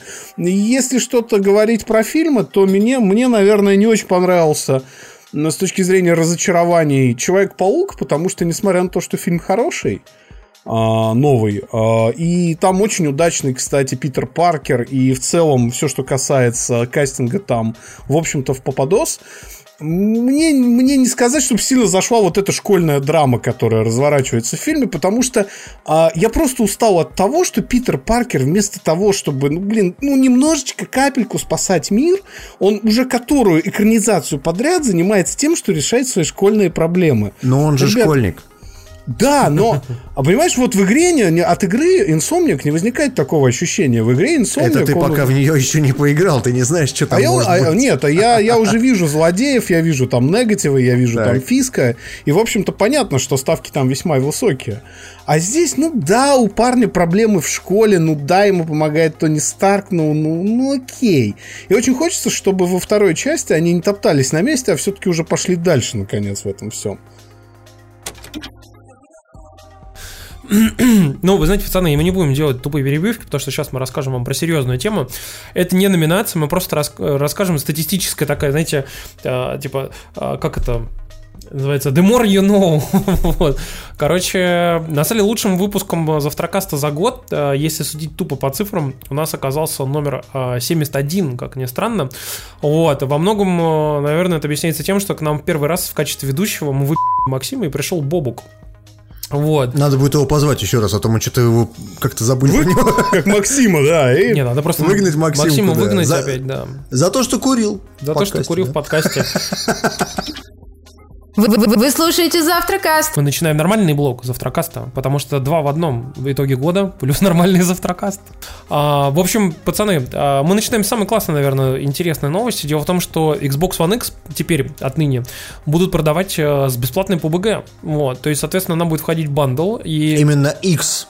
Именно X, не да. Slim, не S, не обычный. Напомню вам, что вообще в маркетинговой повестке Microsoft больше не существует ни одной консоли, кроме как Xbox One X. Вот. И, ну, собственно, вы должны понимать, что как бы в Xbox One S почти что нету на данный момент. Вот. Дело в том, что PUBG, напомню вам также, что Microsoft до последнего момента, до момента до релиза игры не показывала, как выглядит PUBG на Xbox. Ну, просто тупо не было. Ни роликов, вообще ничего не было. Вот. И, соответственно, PUBG впервые люди вообще вживую, публично увидели в момент, когда игра вышла. Вот. Причем выяснилось, что, оказывается, это обычная ПК-версия. Нет, подожди, ты не прав. Нет, я прав. Знали, как... Послушай, люди знали, как выглядела Xbox... PUBG на Xbox One X, потому что ее показывали на сервисе Microsoft Mixler во время, по-моему... Миксер и нет, это была ПК-версия с геймпадом. Ну, прикол не в этом. Прикол не в этом. То, что это была ПК-версия с геймпадом, мы сейчас понимаем. Нет, они тогда сказали. Они тогда говорили прямо в ходе чата, в ходе стрима они несколько раз говорили о том, что это ПК-версия.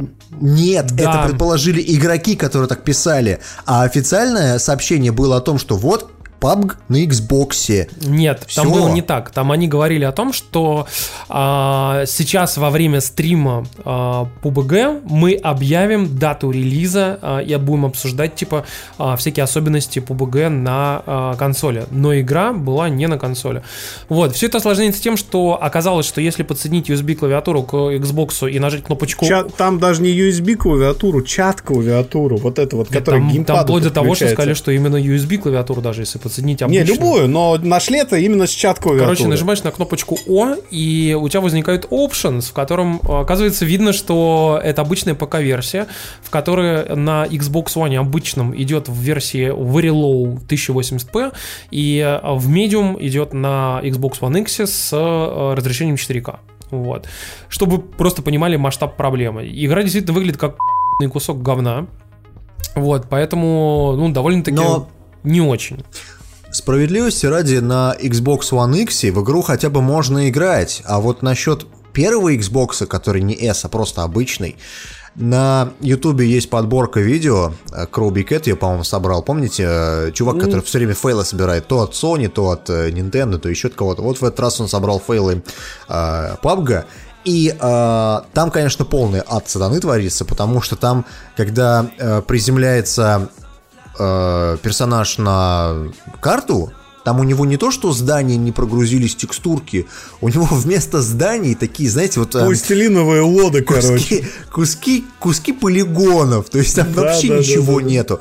Вот. И так она выглядит именно на первом Xbox. На Xbox One X там хотя бы такого не происходит, но фреймрейт, конечно, довольно медленный. довольно маленький, и ни о каких 60 FPS-ах речи не идет, и, в общем-то, наверное, идти не будет, потому что, как мы понимаем, это игра, которая, ну, по сути, запущена на Xbox One X и с настройками, как на Medium и на ПК, примерно то же самое. Вот. Так что, да, папка — это ранний доступ, не очень понятно, будет ли что-то улучшаться со временем или не будет, потому что, зная, как оптимизированные, в кавычках, хорошо игры типа какого-нибудь Арка... Нет, Дим, у меня 1080 Ti, о чем мы уже говорили, у меня PUBG запускается в 36 FPS. Угу. Ну, это ваши личные проблемы, потому что корейцы не виноват, понимаете, как бы все хорошо. Вот. Я блюпринтил, как умею. Риса, дайте мне риса. Блядь, я написала большой блюпринт. Просто сексистски было очень. Ой, точнее, российски, ну ладно, вы поняли. Все уже заговариваешь. Ладно, пацаны. Какая разница? Какая разница? Короче, пацаны, имейте в виду, что PUBG вам дадут бесплатно, играть в него вы, скорее всего, будете, потому что игра, говорят, все равно хорошая. В нее даже все владельцы Xbox One, которые пошли и за свои живые бабки купили PUBG, теперь, естественно, сидят и говорят, что охуенная игра, даже в 5 FPS все равно охуенно. Ну, ты преувеличиваешь. Опять же, у нас нет там 5 FPS. Там есть 20, 25, но не 30. Ну, то есть она там как бы проседает, вся эта ерунда. Тут вопрос просто в том, что как бы большинство людей не купит себе Xbox One X. Большинство людей из тех, Дим, кто я вот тебе могу сказать, Xbox, что... Вот ты зря, кстати, говоришь, но в долевых соотношениях в Японии, например, Xbox One X продается столько же, сколько обычный Xbox One. Тот 120 штук, и другой 120 штук, поэтому... Ну, то есть владельцы меняют себе старый на новый? Это все сотрудники американского посольства. Ну, да, Макс, ну, как бы, камон. Понимаешь, какая разница, что это всего 120 штук? Но в равных же долях. Понимаешь, Ну, в любом случае, мне интересно, что будет со временем, потому что если PUBG в таком же состоянии выйдет там через год на PlayStation, и я не уверен, что народ в него даже будет играть. Ну, потому что, ну, как бы... Думаю, что да. Тогда мы переходим к следующей интересной новости. Она реально интересная, пацаны. Дело в том, что, как вы понимаете, проблем в мире больше не осталось. И, наверное, самое главное, самое важное, что вас должно волновать, например, в киноиндустрии, то это, наверное, конечно же, не там, где какой актер сыграл, не там, какие бюджеты. Это уже все и так понятно. Самое важное — это в ваших фильмах, которые вам нравятся или не нравятся, вы должны иметь возможность найти по имени актера, он засветился в каком-то сексуальном скандале или нет. Вот. То есть я смотрю кино, не дай бог я смотрю кино с Кевином Спейси. Конечно, да? А то ты вдруг смотришь кино, вдруг кино хорошее, вдруг актер классный, но ты же должен знать, ты же должен понимать, понимаешь, что вот не пяди врагу. Сервис называется Rotten Apples, вот, его, собственно, сделали, как раз-таки вот только-только запустили. Вы можете реально посмотреть, например, ваш любимый фильм, и в нем будет такая, типа, красная блямба, что нет, чувак, нет, нельзя смотреть больше этот фильм. Все, до свидос. Слушай, ну я просто не понимаю этой херни. Ну, не нравится тебе человек. Ну, наверное, это как бы одно. Но если тебе... Ну, то есть, я просто этого не понимаю, для чего это нужно. Я боюсь, это нужно для того, чтобы осознать, что скрытый смысл, подоплека, что хорошо, любой фильм, вопрос, который ты посмотришь, Дима, из Голливуде за последние 100 лет, любой фильм будет там с красной пометкой, что были сексуальные домогательства. Вообще любой. Не, ну просто смотри, как быть с Вайнштейном? Он же много фильмов продюсировал. Все фильмы Тарантино, все. Ну, про «Властелин колец» уже больше не посмотришь, понимаешь? Все, да. Гимли похотливо смотрит на Леголаса, да. Это не просто так происходит. Да там вообще миллион фильмов. Там «Человека дождя» тоже, например, не посмотришь. Дастин Хоффман, понимаешь? Все.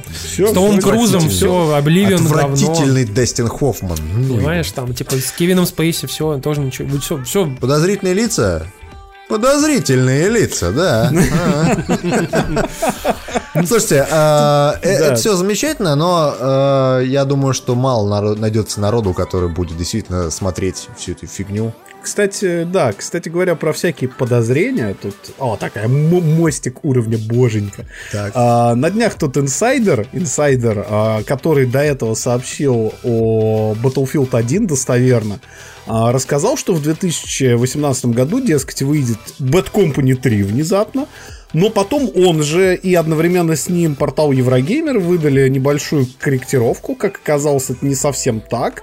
Bad Company 3, может, и существует, но делают ее не шведы в DICE, а я напомню, что креативный директор, например, второй части, который приходил к нам в гости, Дэвид Голдфарб, он уже не работает давно в DICE. Голдфарб, да. Голдфарб. Так вот, как оказалось, Bad Company 3 делает... короче, другая команда, EA, да, которая на самом деле... в Лос-Анджелесе. DICE LA, которая делала Medal of Honor. И по данным инсайдеров, Battlefield сейчас вообще, который основной, который куется в Швеции, он будет про Вторую мировую войну. Как неожиданно. Слушайте, но Battlefield будет зрелищней колды. Нет, не будет. Думаешь, нет? Не-не-не, да будет. Ты видел Call of Duty World War 2? Вот серьезно, ты ее видел? Battlefield Moments. Она Battlefield офигенно Moments выглядит. Причем она в 60 FPS идет. Ты не можешь Call of Duty посадить двух коней на два крыла самолета, на них двух огнеметчиков, короче, и лететь и хуярить с огнемета. Ты знаешь, у меня самое яркое впечатление, наверное, в жизни от мультиплеерных игр, которые у меня когда-либо было в жизни, это когда мы в Battlefield 1942, помнишь, наверное, такую на ПК, летели на бомбардировщике, бросали бомбу и подныривали таким образом, чтобы бомба упала на бомбардировщик. Ну, слушайте, я могу вам только сказать еще то, что Макс то, что не упомянул, были якобы подробности, которые этот же инсайдер рассказал про Bad Company 3, о том, что она будет более камерной, что будет больше сосредотачиваться на небольших картах, примерно как это сделано, вот всякие карты типа а-ля метро, Battlefield 3, 4 там, и всякие там Operation Lockers, вот такие вот карты. Больше будет упора на пехоту, но, конечно, большие карты тоже будут, ну, соответственно, техника будет, но, опять же, сюжетная часть будет тоже такая, типа, вся со смехочками, как это было в Bad Company 2, Bad Company 1, и якобы вернут все те же классы, которые были в Bad Company 2. Вот, то есть там был, что там, Assault, инженер, медик и снайпер. Вот. Слушайте, но батла про Вторую мировую, она же была уже. То есть были батлы про Вторую мировую. Были. И Call of Duty тоже был про Вторую мировую. Просто тренд возвращается. Он вообще-то начинался со Второй мировой, если что. Просто насчет этих возвратов трендов, вот честно вам скажу, мне не понравилась колда ВВ2. То есть там графон замечательный, все классно и клево. Но мне понадобилось примерно 5 минут, чтобы вспомнить о том, почему я не любил в свое время шутера про Вторую мировую. Дим, но давай прежде, чем ты начнешь... Подожди, я не буду ее хуй... Я просто так вот, к чему я все это говорю. Несмотря на то, что мне там не нравится, там кому-то еще не нравится и прочее, я не могу не признать, что колда в этом году одна из самых популярных Call of Duty за все время. Это самая успешная игра года, но самое главное, это одна из самых, если не самая успешная Call of Duty ever. Которая сейчас... не Black Ops. Она, по-моему, даже Black Ops то ли первый, то ли второй побил, да? Она ставит, да, сейчас рекорды, те же, что второй Black Ops, а второй Black Ops самая продаваемая колда вообще. Не третий? Нет, второй. Именно второй. Второй. Ну ладно, хорошо, я не уверен. Так или иначе, короче, двигаемся к следующей теме. Она, так скажем... Давай. Она вам будет более интересна. Дело в том, что на этой неделе появилась интересная новость о том, что довольно простой чувак, не какой-то не суперсложный программист, с помощью механизма от Гугла, который называется TensorFlow, умудрился натаскать... Можно я комментарий вставлю? Вот. Давай. Простой чувак, не какой-то там программист. Я тебе объясню, чтобы развернуть TensorFlow, тебе надо обладать определенными как бы знаниями, понимаешь? Чувак на питоне сделал проект, ты че? Он не очень успешный программист, может быть, но он хотя бы знает питон. Это уже сразу отсекает огромное количество людей, понимаешь? Дим, ну суть в том, что это как бы не какой-то супер крутой там специалист. Блядь, козуля, опять! Ну, в общем, суть в том, что вы, опять же, делаете то, чего говорили, что надо не делать. Нам нужно рассказать новость сначала, а потом ее обсуждать. Какого хуя? Вот. Короче, суть в том, что чувак с помощью TensorFlow, открытого алгоритма Гугла, взял и сделал механизм, который позволяет на основе машинного обучения как бы на датасете видосов с Ютуба и фотографий из Google Images со звездами накладывать их эмоции и их, соответственно, лицевые любые там выражения на видосы с порнозвездами. порно. Ну, или даже не порно звездам, просто на порнуху. Вот. То есть там сопоставляются эмоции, как бы, и, соответственно, похожие эмоциональные как бы, ну, там, выражения лиц прилепляются и дорисовываются от как бы, некоторых там известных людей. Он это все дело протестировал на Галь Гадот, Мэйси Уильямс, которая играла Арию Старк, напомню вам, чтобы вы понимали масштаб проблемы. Вот. И, соответственно, там всяких Обри Плаза там, и Скарлетт Йоханссон. И, в общем-то, видосы получились довольно... А, еще мы вот вот, видосы получились довольно кривыми местами, но суть в том, что если... Джессика Альба там, кстати, тоже есть. Короче, если... Я тебе пришлю ссылку, посмотришь. Короче, если прогнать все эти видосы как можно чаще, как можно больше, то компьютер натренировывается. И в итоге эти все недостатки, которые мы видели, как бы, по сути, при такой базовом наложении, эти все недостатки, они постепенно уходят. Они их становятся все меньше, меньше, меньше. И вот тут возник другой вопрос. Дело в том, что как бы на DTF и на T-Journal поднимали довольно хорошую тему по поводу вообще того... как бы в правильном ли направлении двигается технология. У нас в чате просят ссылку. Пацаны, зайдите на Pornhub, вот серьезно. Напишите Галь Гадот видео, вы найдете все, что хотите, абсолютно. Ну, и, в общем, тут как бы вопрос в этической сфере, ну, истории. Во-первых, вы должны понимать, что эти видосы, их будут использовать не только со звездами. Их будут использовать там с вашими знакомыми. Представьте себе, да, гей-порно с Димой, с Тимуром и Максимом. Зачем ты это сделал? Завтракаст 85, через неделю смотрите. И прямо сейчас Дима вам делает различные лица, на которых можно как раз тренировать алгоритм. Давайте, я сразу, да, чтобы алгоритм нормально обучался, там, вся вот эта херня. Но смотрите, что самое смешное. Вся эта история по поводу создания фейковых... Слушайте, перестаньте, у меня такое ощущение, что я с арабами кем-то разговариваю. А ты думаешь, они почему хиджаб носят? Ладно, хорошо, я тоже так буду. Вся эта история... Вся эта история, она, конечно, очень классная в том плане, что уже много лет существует там индустрия создания каких-нибудь фейков. То есть рисовали там раньше картинки там с какой-нибудь там прифотошопленной Гермионой, которую Гарри Поттер и прочее, и прочее. Как это повлияло на жизнь этих звезд? Никак. Почему сейчас это началось какое-то объяснение? Ну, то есть, ну, появится фейковый видеоролик, и чё? Дим, потому что одно дело фейковый видеоролик Сэмми Уотсон, который берет и, допустим, там, нанимает адвоката, чтобы его там сделать season desist, или там еще что-нибудь такое. И другое дело, когда у тебя есть 14-летняя девочка какая-нибудь в каком-нибудь там школе, и к ней приходят ее одноклассники, которые показывают ей видос, где ее вот. Я тебе практически уверен, что с компьютерным зрением и увеличением вот этих вот, как это, производительности всех этих компов, всех этих систем, скоро у тебя появится мобильное приложение, что ты вводишь там пару фотографий и все. Масштаб проблемы заключается в том, что, грубо говоря, эти пацаны могут, например, разводить девочку и говорить ей, типа, что мы покажем это видео твоей маме и докажи, что это не ты. Ты вот доказывай своей маме сама, типа, да.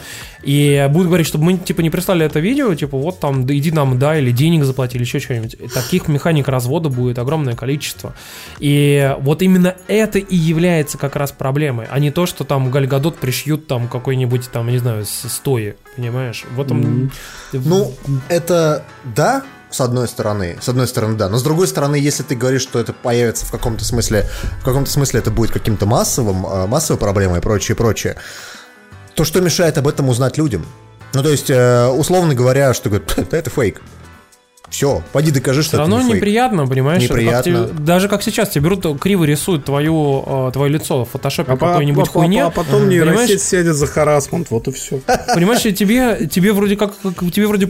Да, но все равно неприятно, что там твое лицо куда-то пририсовали. Я как бы, да, и ты думаешь, просто объясню 14-летним девочкам, что если с тобой такая херня произошла, и твои одноклассники от тебя вымогают какие-то свои фотки, ты идешь в полицию и говоришь, что вот меня шантажируют. Есть статья за шантаж, понимаешь?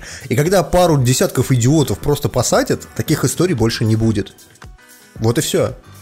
Ой, ты знаешь, я все больше и больше, вот нам правильно тут пишут в комментах, что SFM рулит. Вот лучше рисуйте там вдову с трейсер, там, как бы, да, вот давайте сосредоточимся на 2D, 3D тян, как бы, да, а не вот на этих вот всяких хуйнях. Если уж говорить про какое-то там определенное будущее, то мы, в общем-то, приходим к тому, что вопросы приватности, которые у нас там складывались годами, да, они, в принципе, исчезают сейчас. Ну, то есть, условно говоря, там, для нас это все еще там как-то неприятно в своем каком-то понимании, да, там, вылезти там на публику с рассказом о себе и прочее, прочее. А для какого-нибудь школьника там лет 11 ему похуй. Он там везде во всех этих одноклассниках, везде во всех соцсетях, везде абсолютно зарегистрирован под своим собственным именем, постит все свои фоточки, везде отвечает, его там, у него там своя собственная социальная жизнь. И он полностью социально открыт.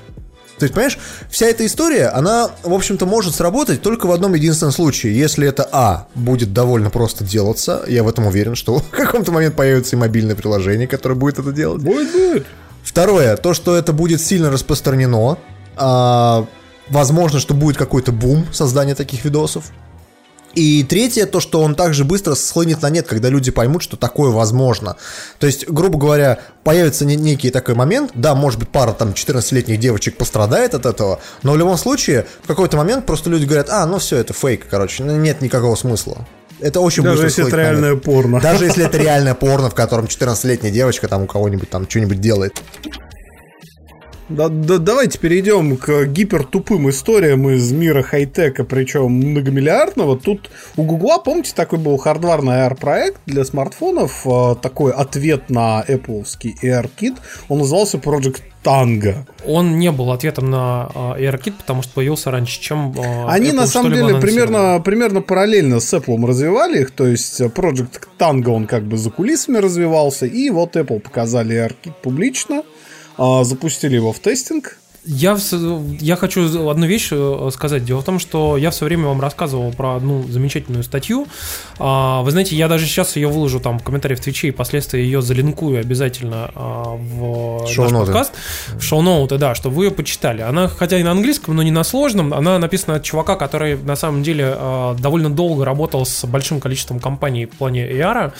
Он объясняет технологически, что AR-кит это все, ну и вообще подобного рода все эти вещи, это все совсем очень непросто. И там на самом деле используется огромное количество алгоритмов по выявлению там, движений, там, смещению перспективы, там, по использованию данных от сенсоров, включая там, гироскопов, там, движение, там, какое-то малейшее буквально там, дрожание руки дает ему трехмерную картинку мира. Вот. И он рассказывает в том числе о подходах, которые использовался там в Tango, которые используют Tesla, которые используют там кучу всяких остальных компаний, которые так или иначе занимаются AR. И у него есть очень классный тезис о том, что в мире, на самом деле, людей, которые хорошо разбираются в AR, их очень мало. Этих людей буквально там несколько десятков человек. И все эти люди курсируют между несколькими компаниями. Это там Google, всякие Facebook, там Apple, Tesla, там и военные компании, там и так далее. Вот, в том числе, например, компания Prime Sense, которая тоже как бы занималась там, типа, вот этой историей с Kinect и прочих, он тоже их причисляет, потому что они тоже занимаются вот этим там, так скажем, видением мира, чтобы его впоследствии как бы превращать тоже в AR. И все эти люди курсируют туда-сюда в индустрии, как бы новых людей появляется мало, вот, потому что у них просто тупо нет опыта работы. Вот, и он очень хорошо описывает историю о том, почему AR-кит является прорывным, потому что ему не требовались сенсоры различные, специальные и дополнительные камеры, как это было в Project Tango у Гугла. И дело в том, что именно это и было сложностью, потому что вышло всего несколько экспериментальных телефонов от различных компаний типа Asus на Android, которые использовали этот Project Tango, и они довольно неплохой результат, но не взлетели, потому что мало как бы телефонов, и очень сырое все было, и никто не понимал, нахрена его поддерживать, как бы, если у тебя там, грубо говоря, есть 3 экспериментальных телефона, зачем для него что-то делать вообще? Потом это та же история, что с Google Glass, в общем-то, вот серьезно. Вот, короче, я просто продолжу. Единственная вещь о том, что Google очень многие технологии выпихивает сырыми на рынок, тестирует их там на кроликах, ну, грубо говоря, там на обычных людях, смотрит, зайдет, не зайдет, и в итоге их просто потом сворачивает спокойно, вообще легко. Вот. Apple, в отличие, например, от Google, придерживается другой там истории. Они выпихивают на рынок технологии, которые практически полностью готовы и там, ну, максимально приспособлены для там потребителя. Иногда они тоже не выстреливают, им приходится их сворачивать. Вот. А такой же истории, как с Гуглом, например, придерживается Facebook, который выпихивает гигантское количество продуктов, которые забываются иногда меньше, чем там через там полгода. Вот. Там всякие Facebook Paper, Facebook Clip, Facebook то, Facebook все, там огромное количество историй. Я бы так сказал, это вполне логичная и стандартная идея Гугла. Когда ты такая большая компания, ты берешь, выстреливаешь во все, что только можно, стараясь попасть. Что-то у тебя, знаешь, как из дробовика стрелять по мишени с расстояния там в 100 метров, например. Ну, то есть, возможно, ты попадешь, да, там одна дробинка поможет, но все остальное просто в молоко улетит. Вот здесь то же самое. Google что только не позакрывал, что только не выпускал. И в итоге все эти истории, они просто закрываются. Вот так же и этот Аркит. Может быть, этот Project Tango был не слишком сильно нужен. Может быть, AirCore, который они в итоге сделали для андроидов, он работал намного лучше, или он там копировал какие-то наработки AirKit и прочее, прочее. Вспомните мессенджеры. Вы помните, с какое количество мессенджеров? По-моему, даже в этом году представил Google. У Гугла, по-моему, вот смотри, вот у меня сейчас Huawei-вский смартфон. Алло, значит, там еще какой-то был. И там предустановлена пачка мессенджеров Гугла, и их даже здесь, на этом телефоне, значит, по-моему, 3 или 4 штуки. Это только мессенджеры самого Гугла. Это очень смешно. Слушайте, ну давайте, короче, перейдем к... Ну, я говорю еще раз, прочитайте, пожалуйста, статью. Она действительно очень крутая. От очень крутого чувака, который работает давно в индустрии AR и очень хорошие, интересные инсайты сообщает. Вот. А, соответственно, мы переходим дальше прям вот таким прям флуид. Переходим к теме андроида, опять же. Вот. И тут говорим... я заберу у тебя слово, потому что ты хейтер. Ну, давай, классную новость-то, давай, расскажи. Да, офигенная новость, пацаны, есть такая крутая операционная система Android Oreo. У меня, правда, нет. Орива с тебя! Орива вообще, просто Орива. И мы, в общем, тут все втроем, включая меня, обладатель Android, в полном Ориве от Android Орива, потому что его установили почти, вот здесь очень классная фраза, почти на 1% всех устройств. Ну, а в чем новость? Мне кажется, у Android для сравнения, такой... богомерзкая iOS 11 стоит всего на 60% устройств Apple. Тут, на самом деле, вопрос двоякий. Это мне звонили. Я подумал, что это перебивка какая-то классная. Ты знаешь, на айфоне есть такой там рычажок маленький, вот, нажимаешь, и там вот беззвучный режим. А на андроиде есть такое или нет? А мне кажется, Максим... Он выключил микрофон. Да, выключил микрофон. Но, слушайте... Короче, Максим пытался взять слово, давайте, поэтому, пацаны, мы прям хейтерские такие, прям...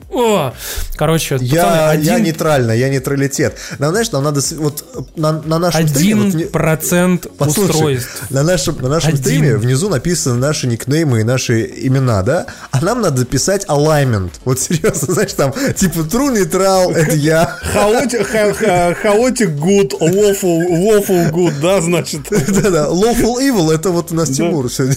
Да-да, lawful evil такой. Пацаны, давай, рассказывай про свой Android, давай. 1% устройств установлены, как бы там Android Oreo. Ровно столько батарейки остается в конце рабочего дня на iPhone X. Ха, съел! Пишут, что Максиму звонил Сундар, на самом деле. Муртазин ему звонил. Самир, you're breaking Android, Самир. Ладно, короче, пацаны, давайте очень важный здесь момент, скажем, для того, что богомерзкая iOS 11 стоит на 59% мобильных устройств Apple. Здесь очень многие возникают коллизии, и люди начинают предъявлять справедливые претензии. Первое. iOS 11 стоит на 59% якобы устройств, которые совместимы с iOS 11. Да, вот. Это правда. Но напомню вам, что с iOS 11 совместимы iPhone, начиная с iPhone 5s, который вышел в 2013 году. Но пятый iPhone не совместим. Просто пятый. В 2013 году. 4S несовместим, 4 несовместим, 3G давайте, несовместим, давайте 3G. Теперь поговорим. Берем 2G, сферический... первый iPhone несовместим. Давайте поговорим о сферическом неком айфоне, который... iPhone 6 вышел в 2014 году. Поддерживает iOS 11 и довольно даже неплохо на нем работает, особенно после замены аккумулятора. Много ли флагманов 2014 года в Android? Я не беру китайское говно, а именно флагманы. Типа Samsung Galaxy S5 или там Xiaomi Redmi 2 или, например, там LG G4. Это все флагманы 2014 года? Да, вот. Скажите, пожалуйста, на них прилетел Android Oreo? Я не знаю. На самом деле, прежде чем мы опустимся окончательно в бездну хейта, чтобы закрыть этот вопрос и перейти к следующему, пацаны, на тему андроида, почему все так, и почему мы смеемся, и почему ситуация такая, у Юры Турбоджедая есть хорошая статья на медиуме. Она называется «Почему мой телефон не обновится до нового андроида?», которую мы обсуждаем в каждом подкасте уже, да. Хватит, серьезно, хватит. Да, но она очень хороша. Но, пацаны, ну какая разница, обновился андроид или не обновился? Вот серьезно, вам не похер? Вы все равно купите за 2000 рублей новый Android уже завтра, на котором будет стоять Android 5.0. Я считаю, что мы немножко неправильно говорим о обновлениях операционных систем. Дело в том, что как происходит с айфоном. Ты покупаешь iPhone, и в течение, там, например, 3 лет ты обновляешь эту iOS, тебе приходят там новые эти и прочее. Как происходит с Android? Ты покупаешь какой-то флагманский Android, через год ты разбиваешь его, покупаешься новый с новым андроидом. Все, вся разница абсолютно. Просто меняй себе телефон, все. Если ты покупаешь себе Android по цене айфона, то есть, например, там Google Pixel, да, то ты можешь быть уверен, что те же самые 3 года тебе будут прилетать, скорее всего, ну, эти обновления. Вот. Что на самом деле вполне логично и хорошо. Но если ты покупаешь себе дешевенький Android, который сделан на говне и палках, как бы, то, ну, есть неиллюзорный шанс, что, скорее всего, вы получите пару там обновлений безопасности. Может быть, там обновление какое-то минорное, как бы, но не факт, что вы получите обновление как бы мажорное, типа там, которое, ну, прям следующая версия системы. Вот, не факт. Ну, это тоже зависит от производителя, потому что, например, говорят, что тот же самый OnePlus довольно-таки неплохо обновляет даже свои модели, которым там год-два. То все зависит еще и от того, какого телефона ты купил, потому что Google поддерживает, например, свои устройства, там Nexus обновляются спокойно, пиксели тоже наверняка будут обновляться там в течение 3-5 лет. Но я скажу так, пацаны, стандартный человек, да, который не гик, не там какой-то там чувак, которому там в принципе интересны эти телефоны там и прочее, он меняет телефон раз в 3 года. В последнее время, ну, может быть, раз в 2 года, да, там, то есть как-то так это происходит. Если он, конечно, его там не разбил, не потерял и так далее. Имеется в виду стандартный жизненный цикл устройства. И, в принципе, все производители должны к этому стремиться. Большая проблема Android, вообще всех этих обновлений, то, что большая часть вот этого огромного конгломерата Android, да, огромного количества производителей устройств, им насрать на обновление просто. Им похуй. Ты покупаешь китайский телефон, через полгода он уже не поддерживается. Им просто наплевать на него, вот и все. Поэтому, что мы можем по этому поводу сказать? Да, так происходит. Я не знаю, я не вижу смысла обсуждать вообще эту новость.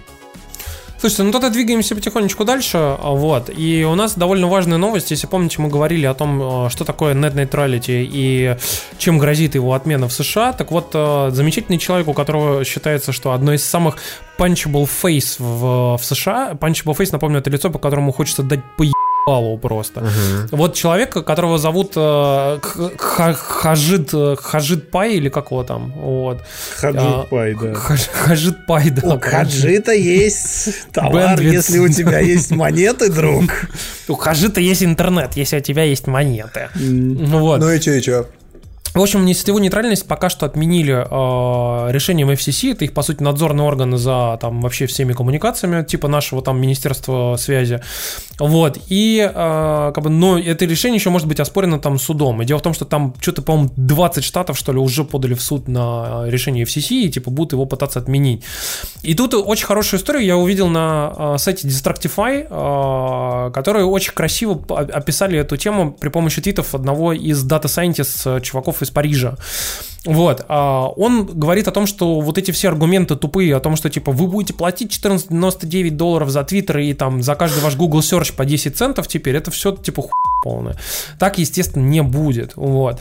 И сетевая нейтральность, ее отмена, в первую очередь, повлияет не на крупных игроков, потому что какой-нибудь Netflix или Google за счет того, что получает и так огромные сверхприбыли, как и Facebook, они могут в себя, ну, собственно, они могут сделать так, что будут платить деньги, например, там, провайдерам, но при этом никаких проблем, там, допустим, у простых американцев с этим, ну, не будет, вот. Но он говорит, что маленькие игроки, в первую очередь, маленькие компании, которые, так скажем, будут входить в этот самый basic package. Что он имеет в виду? Дело в том, что у провайдеров будет, так скажем, некий basic package, некий базовый набор сайтов, который доступен любому человеку. И, соответственно, или ты, как компания, платишь деньги провайдеру для того, чтобы твой сайт, собственно, входил на нормальной скорости, без каких-либо ограничений, без накладываемых рекламных баннеров, как это делает Мегафон, как бы, соответственно, твоим пользователям, или человек должен будет покупать себе расширенный пэкэдж, в которого будут входить, допустим, все сайты. И таким образом, расходы какие-то дополнительные на все эти истории переходят как раз-таки на как бы конечного пользователя. Вот. Естественно, конечный пользователь в 99% людей не будут платить за какие-то расширенные там возможности. Ты же понимаешь, что это будет как бы в каком-то смысле скрытый платеж. Ну, то есть, условно говоря, 0,1 цента к стоимости тебе добавят. Нет, это будет по-другому. Это будет выглядеть следующим образом, что у тебя есть, грубо говоря, там же сейчас есть огромное количество тарифов. И у тебя будет просто обычный тариф, который там, скажем, будет типа basic package, там, чтобы у тебя был всякий Facebook, там, Google, Netflix и прочее, все это говно, да, то есть там базовый интернет. Так. Это кто будет платить? Это будет именно сам потребитель? Обычный потребитель платит. Или компании, которые... А вот компании будут платить, чтобы войти в этот basic package. Понимаешь? Так, ну хорошо, а что, я просто не понимаю, а в чем это отличается? Вот если компания новая, какой-нибудь новый классный сервис, который, допустим, делает какие-нибудь стриминги там крутые, там, допустим, какая-нибудь альтернатива Твича, да? Так. Допустим, создается, и им нужно, соответственно, как бы, ну, поскольку это стриминг видео, им нужно огромное количество канала. Так. И, соответственно, у них выбор, или они идут и платят какому-нибудь Comcast, потом Verizon, AT&T и всем-всем-всем платят денег, чтобы вообще тупо как бы на них могли пользователи обычные там ходить и скорость была не 480p, а можно было там в 4К стримить или хотя бы 1080p.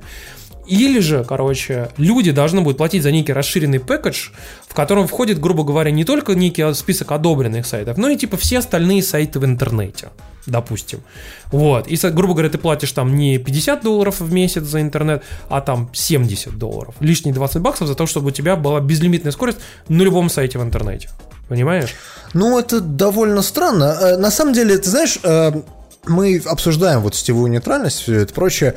Я напоминаю, что в России никакой сетевой нейтральности нет. В принципе, ни один провайдер московский, российский, вообще любой, он вам шейпит трафик всегда. То есть, что это означает? Условно говоря, если вы открываете сайт в России, он у вас открывается на оборудованный провайдер там с гигабитной скоростью. Если вы открываете какой-то сайт не из России, то есть, например, там американский, он у вас шейпится, и он открывается со 100 мегабитной скоростью, прочее. Вы чаще всего это просто не замечаете, потому что вам такие скорости не нужны. Вам просто на это насрать. Но... нету никакого соглашения в России по поводу того, что надо поддерживать сетевую нейтральность и прочее. Поэтому все эти истории о том, что, ой, господи, сейчас США отменит сетевую нейтральность, сейчас будет все плохо, сейчас будет никак. Пацаны, это не так. Возможно, что будет плохо. Возможно, что станет, наоборот, хорошо, Дим, все, что ты рассказываешь, на самом деле, чтобы свернуть, потому что вы затянули откровенно про эту тему, вы почувствовали себя плохо на улице. А шаг первый. Вспомните, а было ли вам вообще хорошо? Короче, очень простенькая, быстрая, на самом деле, история. Дело в том, что тут Take-Two объявили о том, что у них будет теперь свое собственное, типа, крыло, которое занимается индюшатиной. Называется оно Private Division. И, соответственно, туда... И там якобы теперь впечатляющее портфолио, потому что, например, они будут издавать новую игру от Obsidian, ролевую. Вот. Не что только это, кстати, а много еще чего. И, кстати говоря, Goldfarb, который приходил к нам рассказывать там... Он, правда, не рассказал в итоге, но, тем не менее... Та его новая игра Project White. Да, Project White. Она же тоже будет издаваться именно этим издателем? Да, разве? Да. Да. Ну, круто же. Короче, в общем, тут прикол в том, что на самом-то деле Take-Two, наверное, одни из последних людей, кто пришли на этот рынок, потому что, напомню вам, что я начала потихонечку выпускать индюшатину, Ubisoft начал потихонечку выпускать индюшатину, платформ-держатели Sony, Microsoft тоже, короче. И, в общем-то, там практически все крупные сейчас издатели так или иначе выпускают какую-то индюшатину. Кроме, по-моему, Activision, потому что, насколько помню, у них какого-то прям совсем уж инди-инди нету. Вот. Они не дают деньги и под своими какими-то лейблами не выпускают. Вот. Потому что у них игры типа а-ля там Child of Light и прочего вот такого говна там, или Unravel у них нету. Вот, и я думаю, что Activision тоже в итоге придет и скажет, что мы тоже держим кулачки за вас, за маленьких, как бы, вот, давайте сейчас вложим все в вас там и так далее. Вот, но, как бы, посмотрим, в принципе, Take-Two довольно-таки успешно выпускает очень многие классные игры, и поэтому будем ждать, в том числе ролевую игру от Obsidian. Именно. Да.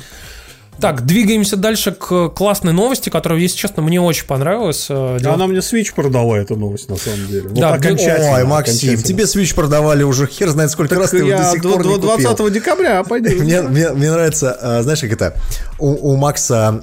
Максим, ты понимаешь, что ты сейчас с кодами, вот этими 7000-ными в МВидео, ты мог пойти купить его за 15 000 рублей?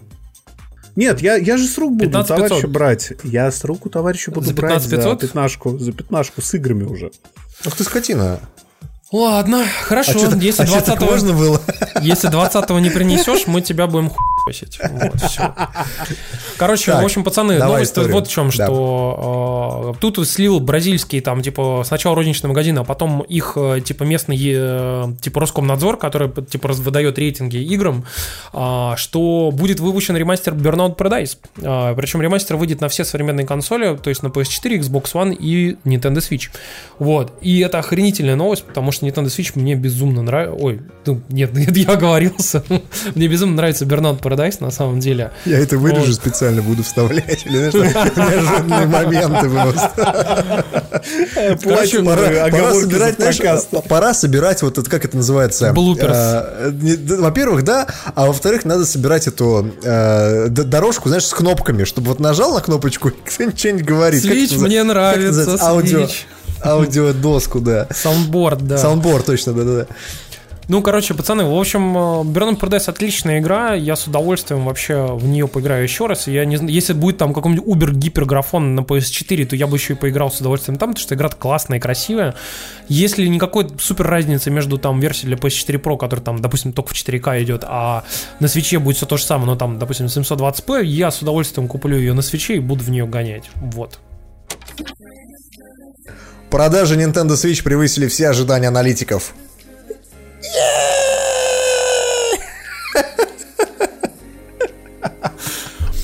Слушай, ну... Сколько вы х***сили Switch? Сколько это происходило? Полгода? Да. Ничего не знаю, Дим. Я пойду переслушаю наши старые выпуски.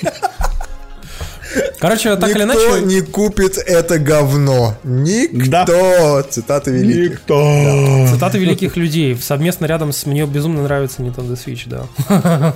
Вот, короче, пацаны, Switch получилась внезапно отличной консолью. Я напоминаю вам все еще, что Switch говна кусок просто, который реально собран как просто вот на коленке. Но на ней хорошие игры. Но ее покупают. Она удобна. Ее купило 10 миллионов человек, да.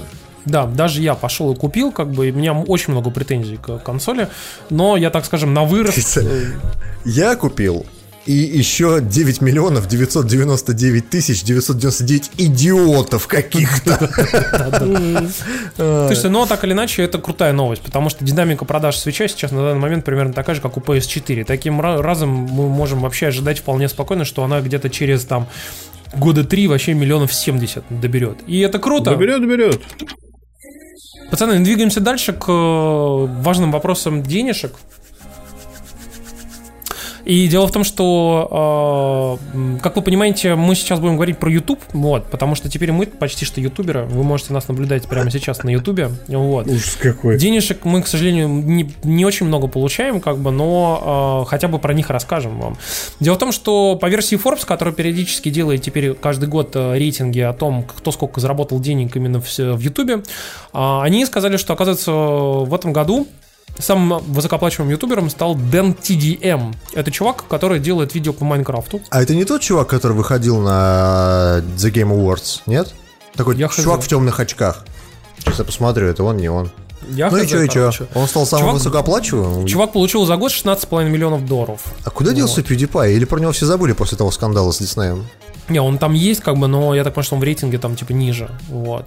В общем, чтобы вы понимали, у этого чувака 11 миллиардов просмотров на канале. Вот. У него ему 26 лет, 91 года рождения. Ему 17 миллионов подписчиков. Вот. А в общей сложности топ-10 ютуберов за 2017 год вместе заработали $127 миллионов. Топ-10. Это на 80% больше, чем в 2016 году, потому что в 2016 году топ-10 ютуберов заработали 70,5. То есть, чтобы вы понимали, люди заработали почти в 2 раза больше денег. Вот. И это связано и с рекламой. Там, причем, они брали в расчет не только рекламные всякие истории, вот эти, которые официальные с Ютуба прокручены, но и еще там, типа, всякие спецпроекты, там, и вот эту всю херню. Вот. Ну и, соответственно, чтобы вы понимали, реально, ну, ютуберы зарабатывают все больше и больше, как бы, поэтому все больше ваших маленьких племянников пытается стать ютуберами с 3 подписчиками. Сейчас вот я расскажу вам про Майнкрафт. Как лошадь приручить в Майнкрафте? Надо дать ей персик, чтобы она его полизала. Мам, ну выйди из комнаты, я стримлю. Примерно так у нас происходит запись из Завтракаста.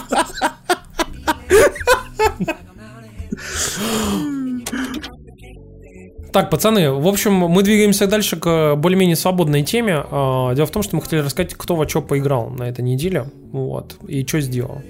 Насчет у нас Дима с идеальной игры. Вот. А почему? Идеальная игра, которую он ее будет...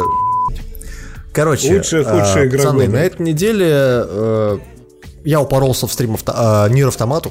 В стрим Автомату, да-да-да. Это японская игра, если никто не знает про нее, то я вам советую в нее поиграть, потому что на самом деле я кучу раз смотрел про нее видеоролики, какие-то там стримы и прочее. Мне каждый раз поражало, вот как люди могут говорить о том, что довольно тупой слэшер от Platinum Games. Я вообще, в принципе, не очень люблю игры от Platinum, но тем не менее. В которой роботы срут шариками и в которой там ездит туда-сюда маленький такой космический кораблик. Вот. Как эта игра может поражать? Как она может, в принципе, быть хорошей? Почему люди ее превозносят? Но, поиграв в Нир Автомату, я, в принципе, понял, что это игра, которая... Она не похожа на то, во что я играл раньше. Она похожа, знаете, на что? На Metal Gear. То есть, первый Metal Gear, если помните, вот эти все разговоры по коду. Да-да, какие-то истории о том, что вот типа... Там, Снейк, давай я тебе расскажу о том, как у нас на Аляске добывают жир тюленей там, и все вот это прочее. И на полчаса переговоров. Вот здесь примерно то же самое. То есть ты ожидаешь от нее какой-то одной игры, а в итоге получаешь и эту игру, которую ты сам себе нарисовал, и в том числе и много чего другое.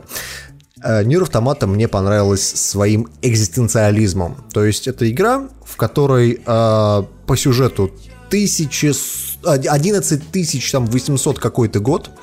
То есть это даже не далекое будущее, это очень далекое будущее, скажем так. И из лора игры понятно, что эта дата взята от балды. То есть не факт, что это вообще настоящее время. Дело происходит на Земле. На Землю напали некие инопланетяне, которых мы не увидим до середины игры. И инопланетяне, вместо того, чтобы сражаться с людьми, они послали некий машинный интеллект, то есть роботов, которые там из говна и палок сами себя производят, сами себя делают, и, соответственно, они бывают разного вида. Собственно, люди для того, чтобы бороться с этими роботами, придумали андроидов, которые, собственно говоря, 2 главных героя, Туби и 9S, они, в общем-то, являются андроидами. 2 главных героя игры — это левая ягодица Туби и правая ягодица Туби, на самом деле. Но ты знаешь, создатель игры, Йоктаро, он как-то говорил, что типа, ну, почему у вас Туби одета так, ну, довольно неприлично, что это такое? Почему она в короткой юбке? Видны там ее трусики. Где хиджаб? Да. А он говорил, что, а если бы вы создавали андроидов, вы бы как-то по-другому нарядили? Ну, то есть, в чем вообще проблема? И дальше следует куча вот это поворотов, и игра тебя затягивает. То есть, реально, это хорошая, интересная история. Если бы не две причины, по которой я ее считаю одной из лучших, худших игр года. Или даже не так. Одной из худших, лучших игр года. Вот так. Дело в том, что Нир Автомат, такое ощущение, что сделано во времена PlayStation 3. Ну, или там PlayStation 2. В ней есть вот... Ты идешь, не знаю, там по огромной красивейшей локации, подходишь там к... дырки в стене, пытаешься в нее зайти, а там невидимые стенки. Ну, то есть там нельзя пройти. Или там ты идешь по какому-то там лесу, а у тебя условно такой маленький, ограниченный текстурками коридор. Или ты попадаешь в какой-то определенный момент там в город, а в нем вообще текстур нет. Там просто такое ощущение, что люди просто забыли их туда занести. Вот. Короче, игра местами выглядит очень классно, но по всем канонам японских игр у тебя дух полигонов на персонажах, на жопу туби потрачено там просто, я не знаю, все ресурсы PlayStation, а все остальное окружение, оно выглядит, ну, так себе не очень. PS2 там вообще. Да, то же самое, любимый аргумент Тимура, то, что враги одинаковые. Да не только враги, когда у тебя вообще все одинаковое. Все одинаковое, да. Короче, но при этом тебя тащит сюжет. Причем почему-то большинство людей, которые пишут там свои рецензии, свои какие-то комментарии там на Ютубе и прочее, они пишут, что игру надо пройти там чуть ли не 6 раз для того, чтобы понять, о чем она. Чуваки, на самом деле нет. Игра делится, скажем так, на главы. Есть 3 главы. Значит, первая глава — вы играете за 2B, вторая глава — вы играете за 9S, третья глава — вы там поочередно за разных персонажей играете. Вот. И после каждой из этих глав идет концовка. Собственно говоря, когда вы в первый раз проходите первую главу, вам кажется, что игра очень короткая. И Square Enix разместила вам вот после прохождения первой главы сообщение, что «Чуваки, эта игра содержит несколько концовок. Попробуйте пройти ее еще раз», они так и написали, и возможно, что ваши действия приведут типа к другому последствиям. И большинство игроков, как я понимаю, этот концепт не поняли. Они подумали, что «Че, второй раз игру проходить? Да пошло на все в жопу, нахуй мне это надо, не буду это делать». Вот. А прикол же в том, что это не концовка. Это закончилась глава. Да.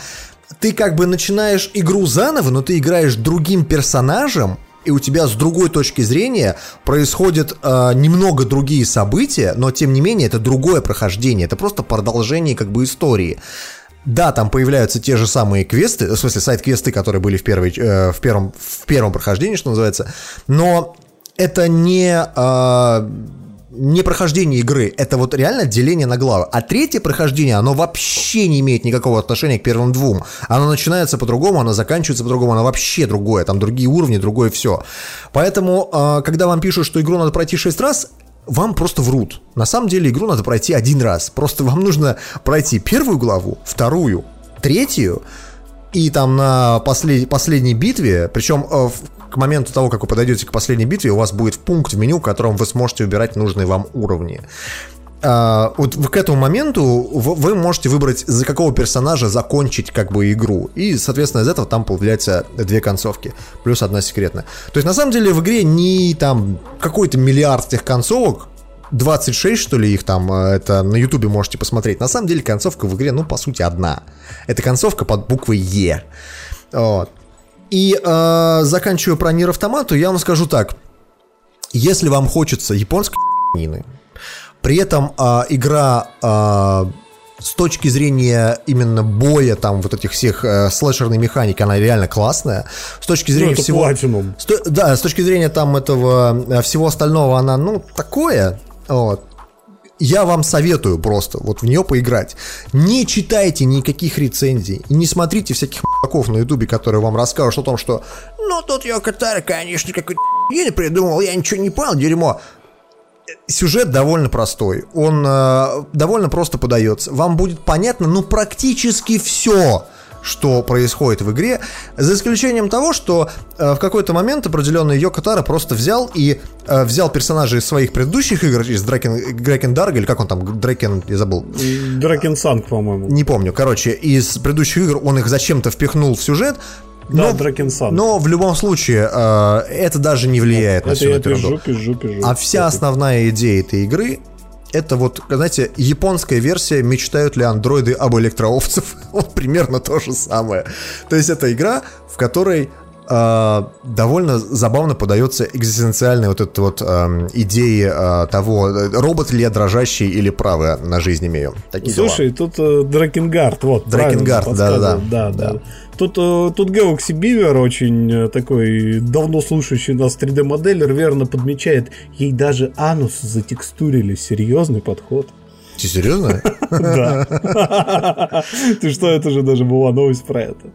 Блин, если бы вы посмотрели, какое огромное количество сделали SFM-порно про Нир Автомату, просто... Откуда ты это знаешь, Тимур?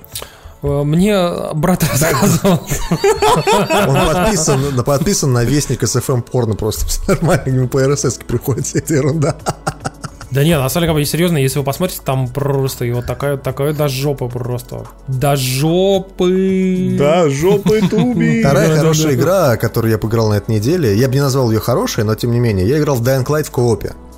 Я как-то уже раз говорил, что Dying Light это была одна из самых моих покупок, потому что я купил его на старте, поиграл в него там буквально 4 часа и бросил, потому что он мне казался очень скучным, и после Dead Island он был, непродуманный. А здесь мы что-то сели в него играть в коопе вчетвером, и вы знаете, в коопе все эти игры, они гораздо круче, конечно, играются.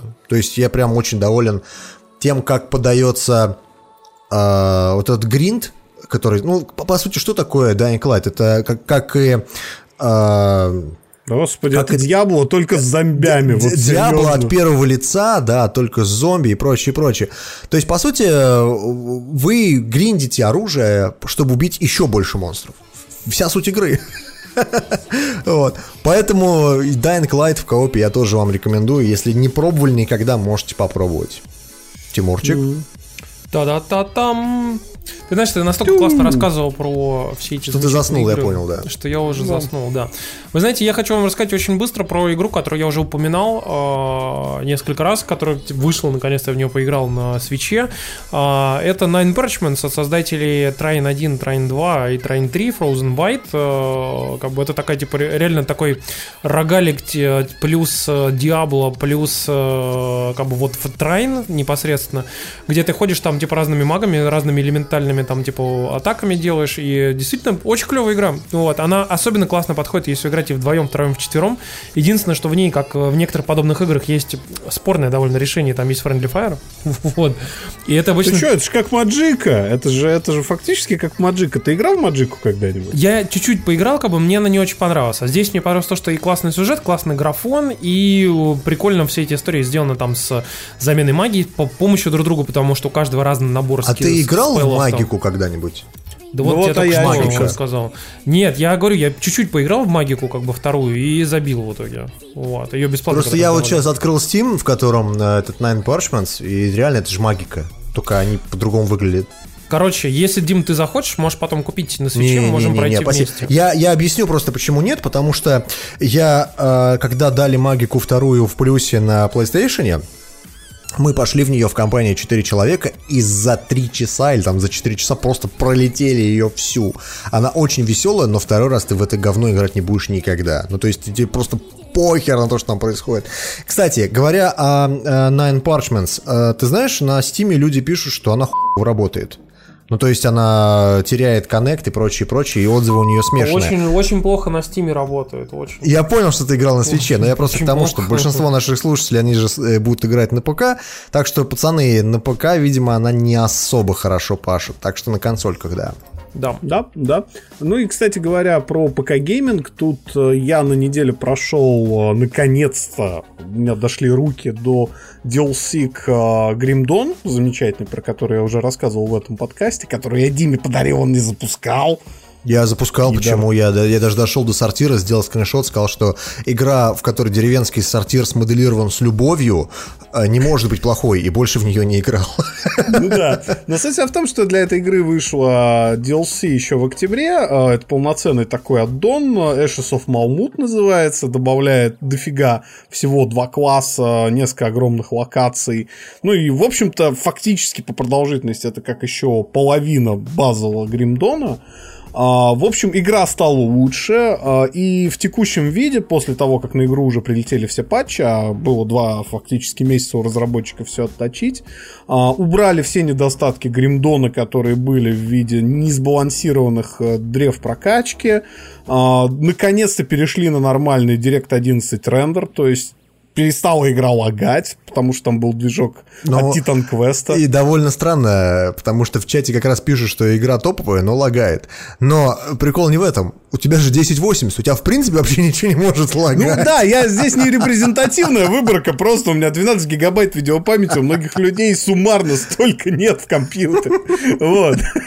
Здесь, понимаете, пацаны, а Grim Dawn, вот пока Blizzard пытается вам продать за 800 рублей одного персонажа, чуваки за 450 продают фактически DLC, которые по продолжительности как компания ванильный Diablo 3, блин.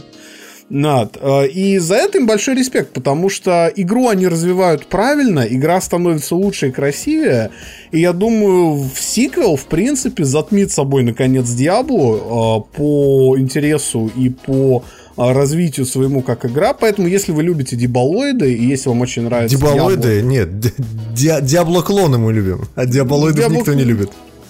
Вот, ну, Диабло-клоны. Короче, если вы любите Диабло-клоны и вообще в целом ARPG, то Grim Dawn — это вот с DLC-шкой прям ваш выбор.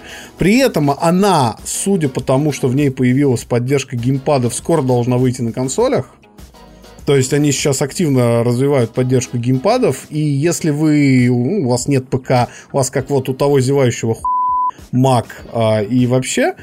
Но можете подождать, я думаю, следующей весной она выйдет на приставку. Или поиграйте в 1000 других прекрасных игр, которые выходят. Перебивку, пожалуйста, можно? Давай, включай. Давайте без этого говна. Включи что-нибудь, Тимур. Я просто, понимаешь, вот я каждый раз вот пытаюсь найти что-нибудь нормальное, у меня не получается, и в итоге я включаю какое-нибудь говно, понимаешь? Вот типа... Это уже было. Понимаешь? И вот да, понимаешь? Или там вот, например... Ну, как бы, ну ты понял, да? Короче, пацаны, мы переходим на серьезные щи. Вот. Дело в том, что... Именно на эти самые серьезные щи мы переходим. Дело в том, что мы посмотрели «Звездные войны» с Максимом. Дима, как обычно, будет говорить потом через полгода о том, что... Вот я, не сходил в кино. Нет, вот. Я попрошу заметить, что я правильно не сходил на 7-е «Звездные войны», а потом, когда спустя полгода я его посмотрел в домашнем прокате, я такой говорил, хорошо, что не сходил, вот серьезно. Ты знаешь, я тебе скажу так, что «Звездные войны», 8 эпизод, мы сейчас не будем говорить про спойлеры, я думаю, что мы про сюжет и там про сценарий поговорим уже в следующем выпуске, вот, чтобы, потому что многие люди еще не успели. Нет, давайте вы не будете обсуждать сценарий, вы просто в общих чертах мне скажете. И даже не надо мне говорить, что давайте в следующем выпуске обсудим, давайте не будем, давайте мы про «Звездные войны» один раз поговорим, вот сейчас. Это просто потому, что ты хейтер. Нет, это не, Дим, это значимое социально, как бы, медийное событие. Социальное событие, которое мы не будем обсуждать. Почему? Потому что сюжет «Звездных войн», он известен только тем людям, которые его посмотрели. Это будет нечестно по отношению к тем людям, которые его не посмотрели. Это не нужно просто делать. Ладно, короче, суть в том, что, вы знаете, я могу сказать так, что когда я посмотрел «Звездные войны» эпизод 7, я вышел довольно разочарованный из зала, как бы, и подумал о том, что, блин, какую-то ебалу я только что посмотрел. Потом я посмотрел их уже дома, вдумчиво, и посмотрел, как бы, там с кучей предысторий, там, почитал, там, кто, чё к чему, какие события, как означают, чего, и что это там важно для лора. И мне было намного интереснее. Вот, я могу сказать, что мне понравились «Звездные войны» в итоге эпизод 7. Я в целом к ним хорошо отнес. То есть, если сначала у меня было, так скажем, там, типа на 5 из 10, то сейчас финальная оценка я бы дал бы 7 из 10 «Звездным войнам». Эпизод 7. Эпизод 8. Восьмой, ты знаешь, я вышел прямо из зала, и я бы дал ему 8,5 из 10 легко просто. Он намного лучше, намного интереснее и намного зрелищнее и намного сбалансированнее в плане вообще кучи там всяких моментов, чем эпизод 7. Вот. То есть прям видно, что такое чувство, будто они сами такие посидели, почесали репу, подумали, так, блин, что-то вот 7 там не очень удался, надо 8 снять, короче. Они пошли, сняли, прям, понимаешь, вот он классный, он оставит хорошее впечатление. Там есть там какие-то свои моменты, которые, как бы, ну, чтобы не перечислять сюжет, мы будем на них сейчас обращать внимание, но в целом он оставляет очень хорошее впечатление, и я не побоюсь сказать, что из номерных эпизодов за 20 лет, которые сняли, то есть это 1, 2, 3 и 7, 8, я могу сказать, что это, наверное, лучший. Ну, а по сравнению с 4, 5, 6? 4-5-6 сложно оценивать адекватно, потому что если их сейчас, когда ты смотришь их сейчас, они смотрятся как ебаные космические вестерны, снятые для всей семьи, с куклами. Не вестерн, а фэнтези-сказочка. Сказочка, да. С куклами там и прочее, ну, серьезно воспринимать нельзя. Можно тут делать только гигантскую просто скидку, целый такой динамический срез того, что это там культурный тут пласт. Тут надо вот что сказать, поскольку без спойлеров реально очень сложно о фильме разговаривать, реально, ну, действительно тяжело. Тут смотрите, что, пацаны. Во-первых, фильм просто вот если вы дрочите на то, какие митахорианы были у кого, какого цвета кристалл был в мече Ревана, кто соблюдал кодекс джедаев в ордене из твайликов. Меня даже некоторые люди сейчас поняли, наверное. Вот, что ребят, смешно, что не даже ходите... Я тебя понял. Это да, не такая уж большая ребят, история. Не ходите на 8-й фильм, у вас будет гореть пердак, вам придется нести огнетушитель. Прежде чем ты дальше расскажешь, я просто зачитаю новость ДТФ. Последние джедаи получили самый низкий рейтинг пользователей на Rotten Tomatoes из всех фильмов саги. Оценки критиков при этом как раз высокие. Значит, рейтинг критиков 93 из 100, а рейтинг аудитории 37. Так вот, возвращаясь к этому, вот как раз к этому ревью-бомбингу от недовольных фанатов, пацаны, тут такое дело, оно очень простое. Все ***ли седьмой фильм за то, что это ремейк «Новой надежды». Так. Ну, потому что так и было. Восьмой фильм просто с самых первых кадров вышвыривает вот этот стиль саги в окно. На вот эту вторичность. И да. Вот это надрачивание на фильмом, которым уже 40 лет, это учитывая, что фильмы, снятые 40 лет назад, надрачивали на кино 30-х и Акира Куросаву. Угу. Это полностью собственное кино Райана Джонсона, и с этим надо смириться. Нравится вам это, не нравится? Мне «Последние джедаи» дико зашли именно тем, что я наконец-то увидел то, что хотел увидеть в саге «Звездные войны». Я увидел свой аналог «Репаблик Команда». Это когда, да, у нас тот же мир, у нас те же законы, у нас даже те же персонажи, но у нас абсолютно свежий взгляд на все происходящее. И от себя могу отметить, что фильм, ну, просто он безумно красивый. Он очень современно снят. Там нет вот этой имитации дальних планов, ближних планов. Ну, знаете, как в фильмах 70-х, да? А давайте мы ебать Люка покажем там на 1,5 минуты крупно. Пока он произносит какой-нибудь монолог о силе. Ну, там же все время, как правильно говорят, что скайуокеры, они же всегда были такие драматичные. Вот. Да. Я могу сказать, что как бы там вот эта история с драматичностью скайуокеров в фильме очень классно, красиво обыгрывается, прям очень клево. Я не буду не спойлерить, ничего не говорить не буду, но как бы, блин, там, понимаете, вот это фильм, который все время вечно берет и попирает эти самые каноны, когда берут. Он и... нет, Тимур. Он не то что, но ты понимаешь, они буквально там ржут над Люком, когда он произносит эти пафосные там речи всех, понимаешь? Да Люк сам над собой ржет, понимаешь? А Люк еще и сам над собой ржет, как бы. И там, вот там настолько это все классно сделано. То есть, подожди, Дисней научились в мета-юмор? «Звездные войны» научились в мета-юмор? Дим, это ты когда последний раз смотрел 4, 5, 6 эпизод? И помнишь ли ты, что там были все на серьезных щах? Да причем или там все-таки люди ржали местами и шуточки отпускали, как бы угорали. Ну там был Хан Соло, который довольно такой комедийный персонаж. Ну вот здесь юмор хороший, и самое главное, что у фильма получается... Он как бы подчеркивает то, что... Я говорю скорее про мета-юмор, чем про... Да, вот там вот это с этим мета-юмором, там вот фильм лишний раз подчеркивает, что во вселенной работает, а что во вселенной не работает. И, на мой взгляд, это будет тот водораздел, где фанаты подерутся, как это в свое время было с Бэтменом Нолана, знаете, когда фанаты комиксового Бэтмена били фанатов Бэтмена от Бёртона, а фанаты бёртоновского Бэтмена били фанатов, значит, Бэтмена, который...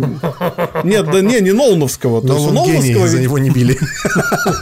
Нет, то есть поймите, это вот реально, это очень серьезный пересмотр того, что мы привыкли видеть под плашкой «Звездные войны». Причем, несмотря на то, что многие критики пишут, вот каноны вылетают в окно, никакие каноны ни в какое окно не вылетают. Все остается на своих местах. Вообще, сила, если честно, это правда, да. Там и сила такая же, и все герои такие же, и ведут себя все так же. Только все просто... это классно сделано и да, хорошо да, собрано. Просто это новый взгляд на знакомые вещи. Сила — это новый взгляд. Люк Скайуокер, он человек, он наконец-то живой человек, который может совершать какие-то пробы и искренне за них раскаиваться.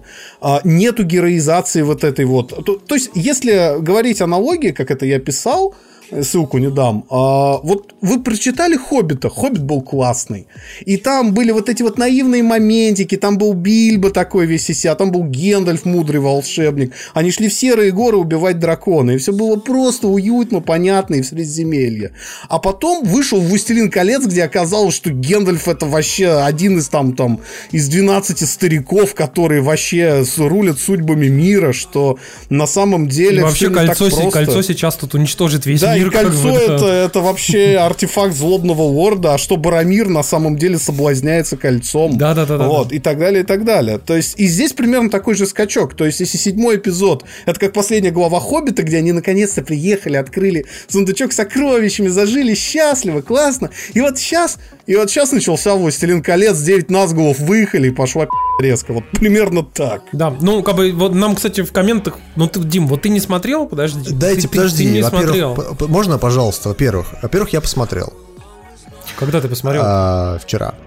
А что ты тут выебаешься, я не понял вообще. На самом деле, мой любимый момент в 8-м эпизоде, парни, это когда Рэй в каких-то ебнях на скале прыгает, цепляется кончиками пальцев за камень, он у нее выскальзывает из рук, она падает, ударяется головой, ее везут на X-Wing...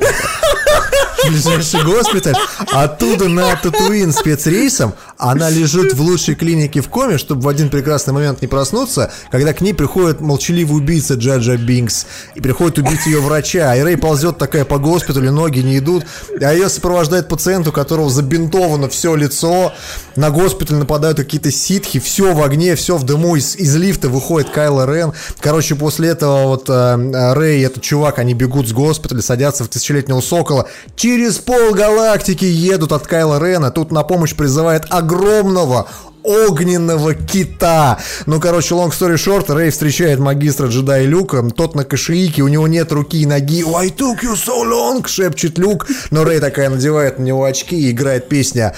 Ух, бля. Я предлагаю на этом слушайте, на этом можем закончить. Просто единственное, нам тут в комментариях очень много пишут, как бы вот таких прям типичных комментариев, типа «Сценарий говно! Шутки говно!» Пацаны, серьезно, идите пересмотрите 4, 5, 6 эпизод и посмотрите, что в этом вестерне от сказочки какие были хуевые шутки, пожалуйста. Вот обсвежите. Ну, слушайте, реально, вы должны, ребят, вы должны понимать, вот я как могу сказать, как поехавший фанат «Звездных войн», да, у меня 17, блядь, моделей кораблей в квартире стоит из этой саги. Вот. Если вы посмотрите допы к оригинальной саге Лукаса, актеры, которые вообще снимались во всяком говне типа Дракулы от Хаммера, да, это вот тот чувак, который Таркина играл. Он же вообще в фильмах «Хаммер» снимался в роли Дракулы. Ой, не Дракулы, а Франкенштейна и прочих чуваков. Вот. Питер Кашинг, большой друг, кстати, был Кристофера Ли в жизни. И вот он читал это все, и он не мог с прямым это читать. Он ржал от того, как Лукас строит диалоги. Вот реально актеры не верили, что такую хуйню можно написать. То есть, как бы, ну, если вы всерьез ругаете юмор или диалоги, или сценарий этого всего, Вы должны понимать, что Диснею пришлось снять целый двухчасовой фильм, чтобы оправдать появление экзост-порта в «Звезде смерти». Слушайте, тут еще... Ну как бы, камон! Вы что, серьезно? Тут еще на Ютубе нам пишут и напоминают как раз, что в 5 эпизоде Йода хихикает, ведет себя как поехавшая макака. А я напоминаю вам, что вся эта история с обучением Люка в 5 эпизоде — это же классический фильм про то, как парень приходит... Карате-кит, пожалуйста, какой-нибудь. Да, парень приходит к старому, такому седому седобородому старцу, который учит его красить там забор по всему... А тут ему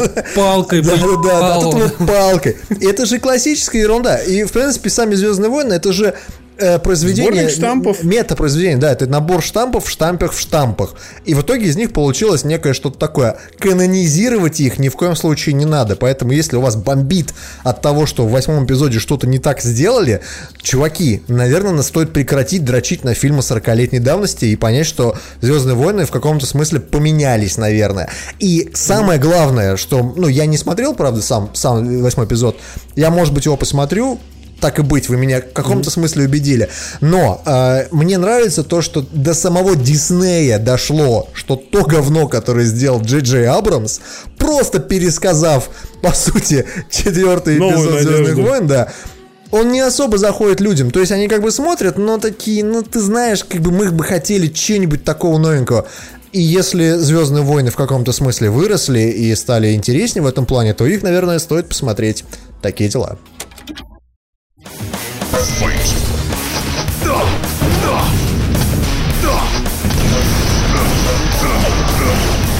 Дейли телефраг. Дело в том, что мы хотели вернуться к нашей замечательной рубрике о том, что лучшие статьи с ДТФ за прошлую неделю, какие стоит почитать, какие не стоит почитать. Про вторым вам не будем говорить, а про первый расскажем. И, наверное, первая интересная статья, с которой мы хотели начать, это Дима открывает рот и начинает говорить. Давай. А я думал, будет перебивка клевая сначала. Давай! Слушайте, кинематограф Южной Кореи. На самом деле на ДТФе огромная статья по поводу того, как, в принципе, зародился кинематограф Южной Кореи, как развивался этот кинорынок, что на нем стоит посмотреть. Я вот сейчас пролистываю эту статейку и ищу мое любимое кино от создателя... Как этот фильм назывался-то, господи, с молотком. Олдбой. Олдбой, конечно. Почему корейское кино, в принципе, называют вторым Голливудом, почему в нем вообще все это есть, и почему, в принципе, на фестивале в Каннах в 2004 году Олдбой получил свой приз, вполне себе заслуженно. Но, тем не менее, все эти фильмы корейские, они довольно странные с точки зрения именно классического Голливуда, который мы привыкли смотреть и видеть. Почему это, в общем-то... Это, знаете, как фестивальный такой продукт, да? Он в какой-то момент зародился на фестивалях, в какой-то момент это стало популярным, и вот сейчас это, по сути... На уровне голливудского кино снимают, да. Это не российские фильмы. Мейнстрим. Это мейнстрим, но поезд в Пусан вспомнить, насколько он, да? Слушайте, Сноупирсер, а этот Акчая, который как бы... Я не забываю, что Сноупирсера уже, по-моему, пересняли, да, для американского проката, если я ничего не путаю. Пока не пересняли, но хотели. Короче, статья называется «На другой волне. Кинематограф Южной Кореи». Мы вам советуем зайти и посмотреть. Да, еще одна статья. Дело в том, что чтобы Максим уж совсем сам про себя не ходил и не обмазывался такой прям. Как Снейк. Да, поэтому я вам расскажу про статью Максима на ДТФе, которую он написал для таких очень умных людей. Для таких очень умных людей, как вы, которые, знаете, например, ходят такие и говорят: а на HDR говно Сани вообще какая-то пи***. Максим взял и объяснил по полочкам, что такое HDR в современных телевизорах, как он работает, какие там есть форматы, грубо говоря, какая разница между OLED там, типа, и там, LCD современными, которые IPS-матрицы там и прочее, и, соответственно, вообще, что вам делать, при выборе там телевизоров, на HDR, с HDR. Мне нравится, что Макс назвал статью «Три веселых буквы». Да, поэтому на самом деле, если вы хотите хотя бы понять, что это такое, это маркетинговая какая-то или все-таки это действительно что-то важное, и на это стоит обратить внимание при выборе нового 4К телевизора, который вы сейчас, может быть, присматриваете себе. Кстати, ты знаешь, хороший вопрос задает Алексей Теренков. Это кто такой? Кто это? Да-да-да. Так, ну давай. В комментах на DTF, и он задает вопрос, а что если брать телевизор с HDR на Full HD, то есть не в 4К, а в 1080? Бывает Максим ответил Нет. на этот вопрос и сказал, что да. вообще есть таких несколько телевизоров, но там они какие-то урезанные версии, которые вообще не имеют никакого общего. Ну, естественно, потому что спецификаций для HDR у HD нет, они есть только для 4К. А третья статья, которую я бы хотел упомянуть, это статья, начинающая на ДТФ месяц киберпанка, куда в том числе буду писать и я, и контрибьютить в этот месяц. Это огромный, подробный, очень классный, иллюстрированный, красивый материал, который рассказывает о киберпанке в аниме за пределами призраков в доспехах и прочих совсем уж таких избитых франшиз. И мне чем нравится статья, помимо того, что он, естественно, затрагивает очевидные вещи типа Psycho-PS или там акеры, он рассказывает о многих штуках, которые прошли даже мимо меня. И поэтому вот если на вас накатил дождь, неоновые вывески, значит, душа просит депрессника, а вы живете зимой в России, зачем-то она просит депрессника, да, после этого еще, то прочитайте, там очень много очень классных дельных советов, и следите за статьями месяца киберпанка, потому что в пайплайне у редакции планируется много очень интересного по этой теме. Мне, кстати, интересно, я вот, честно сказать, никогда не следил за киберпанком как явлением, но, условно говоря, киберпанк — это что такое, ну, вот, в каком массовом проявлении? Это Уильям Гибсон? Не романтик? Это какой-нибудь Джонни Мнемоник фильм? Эстетика бедных людей, которые в далеком будущем... Хай-тек, лоу-лайф. Ну, да, у нас вот тут хай-тек, а вот там вот лоу-лайф. Так что, в общем-то, вот мы живем в киберпанке, Дима. Мы живем в киберпанке, парни. Да-да-да. У нас новая маленькая рубрика в конце. Дело в том, что мы ввели новый пледж на Патреоне для людей, которые хотят нас поддержать на целых $20 в месяц. Вот. И, соответственно, на Патреоне у нас теперь есть люди, которые заносят $20, поэтому очень быстренько прочитаем небольшие благодарности для тех людей и заодно в конце как бы уже расскажем вам интересное про сам подкаст. Вот. Во-первых, Виктор Тен нам занес аж целых $20 на Патреоне. Без тебя... Витенька, подкаст не подкаст, от души, брат, салямыч, пачмак, это написал Дима. Вот. Это должен был сказать, по идее, Максим, но так и будь. Пусть будет, да. Так, спасибо Виктору, да. А также передаем привет от Никиты Даянова, он же Азантис. Он просил передать своим рейдерам из Destiny, чувакам по имени Сазуру, Крянушу, Кучину, Райзу и Хэмпу. Вот, передать им привет. Привет вам, чуваки, да. Да, удачных вам заваливаний колоссов в Destiny 2. Надеюсь, вам не понравилось то, что как я сказал, что Destiny 2 было разочарованием в этом подкасте. Вот, но так или иначе, да. Спасибо вам, что слушали этот выпуск. Большое спасибо вам за то, что слушаете нас последние 2 года. И будем надеяться, что будете слушать следующие 2 года, или сколько он там будет выходить. Слушай, я в этом плане все время вспоминаю, там, знаете, периодически пишут, например, там в американском твиттере, где-нибудь встречаешься, там, типа, вот эти 3 ведущих вели свою передачу, там, 30 лет на радио, там, какой-нибудь VKFC, там, да, 38, да. Такой, я думаю, 30 лет, сука, ты же должен просто ненавидеть этих людей, если ты с ними 30 лет ведешь передачу какую-нибудь. Я, сука, уже за 2 года вас ненавижу, я просто через 30 лет вас убью, понимаете? Сука. Вот. Но так или иначе, пацаны, спасибо, что слушаете нас. По поводу свитшотов обязательно понедельник, вторник будет какая-то инфа. Мы вам все расскажем. Вот. И, собственно, с вас с наступающим Новым годом. Вот. А нас еще раз с днем рождения. Да, давайте пока-пока, до следующей недели. Все, пока. Пока-пока.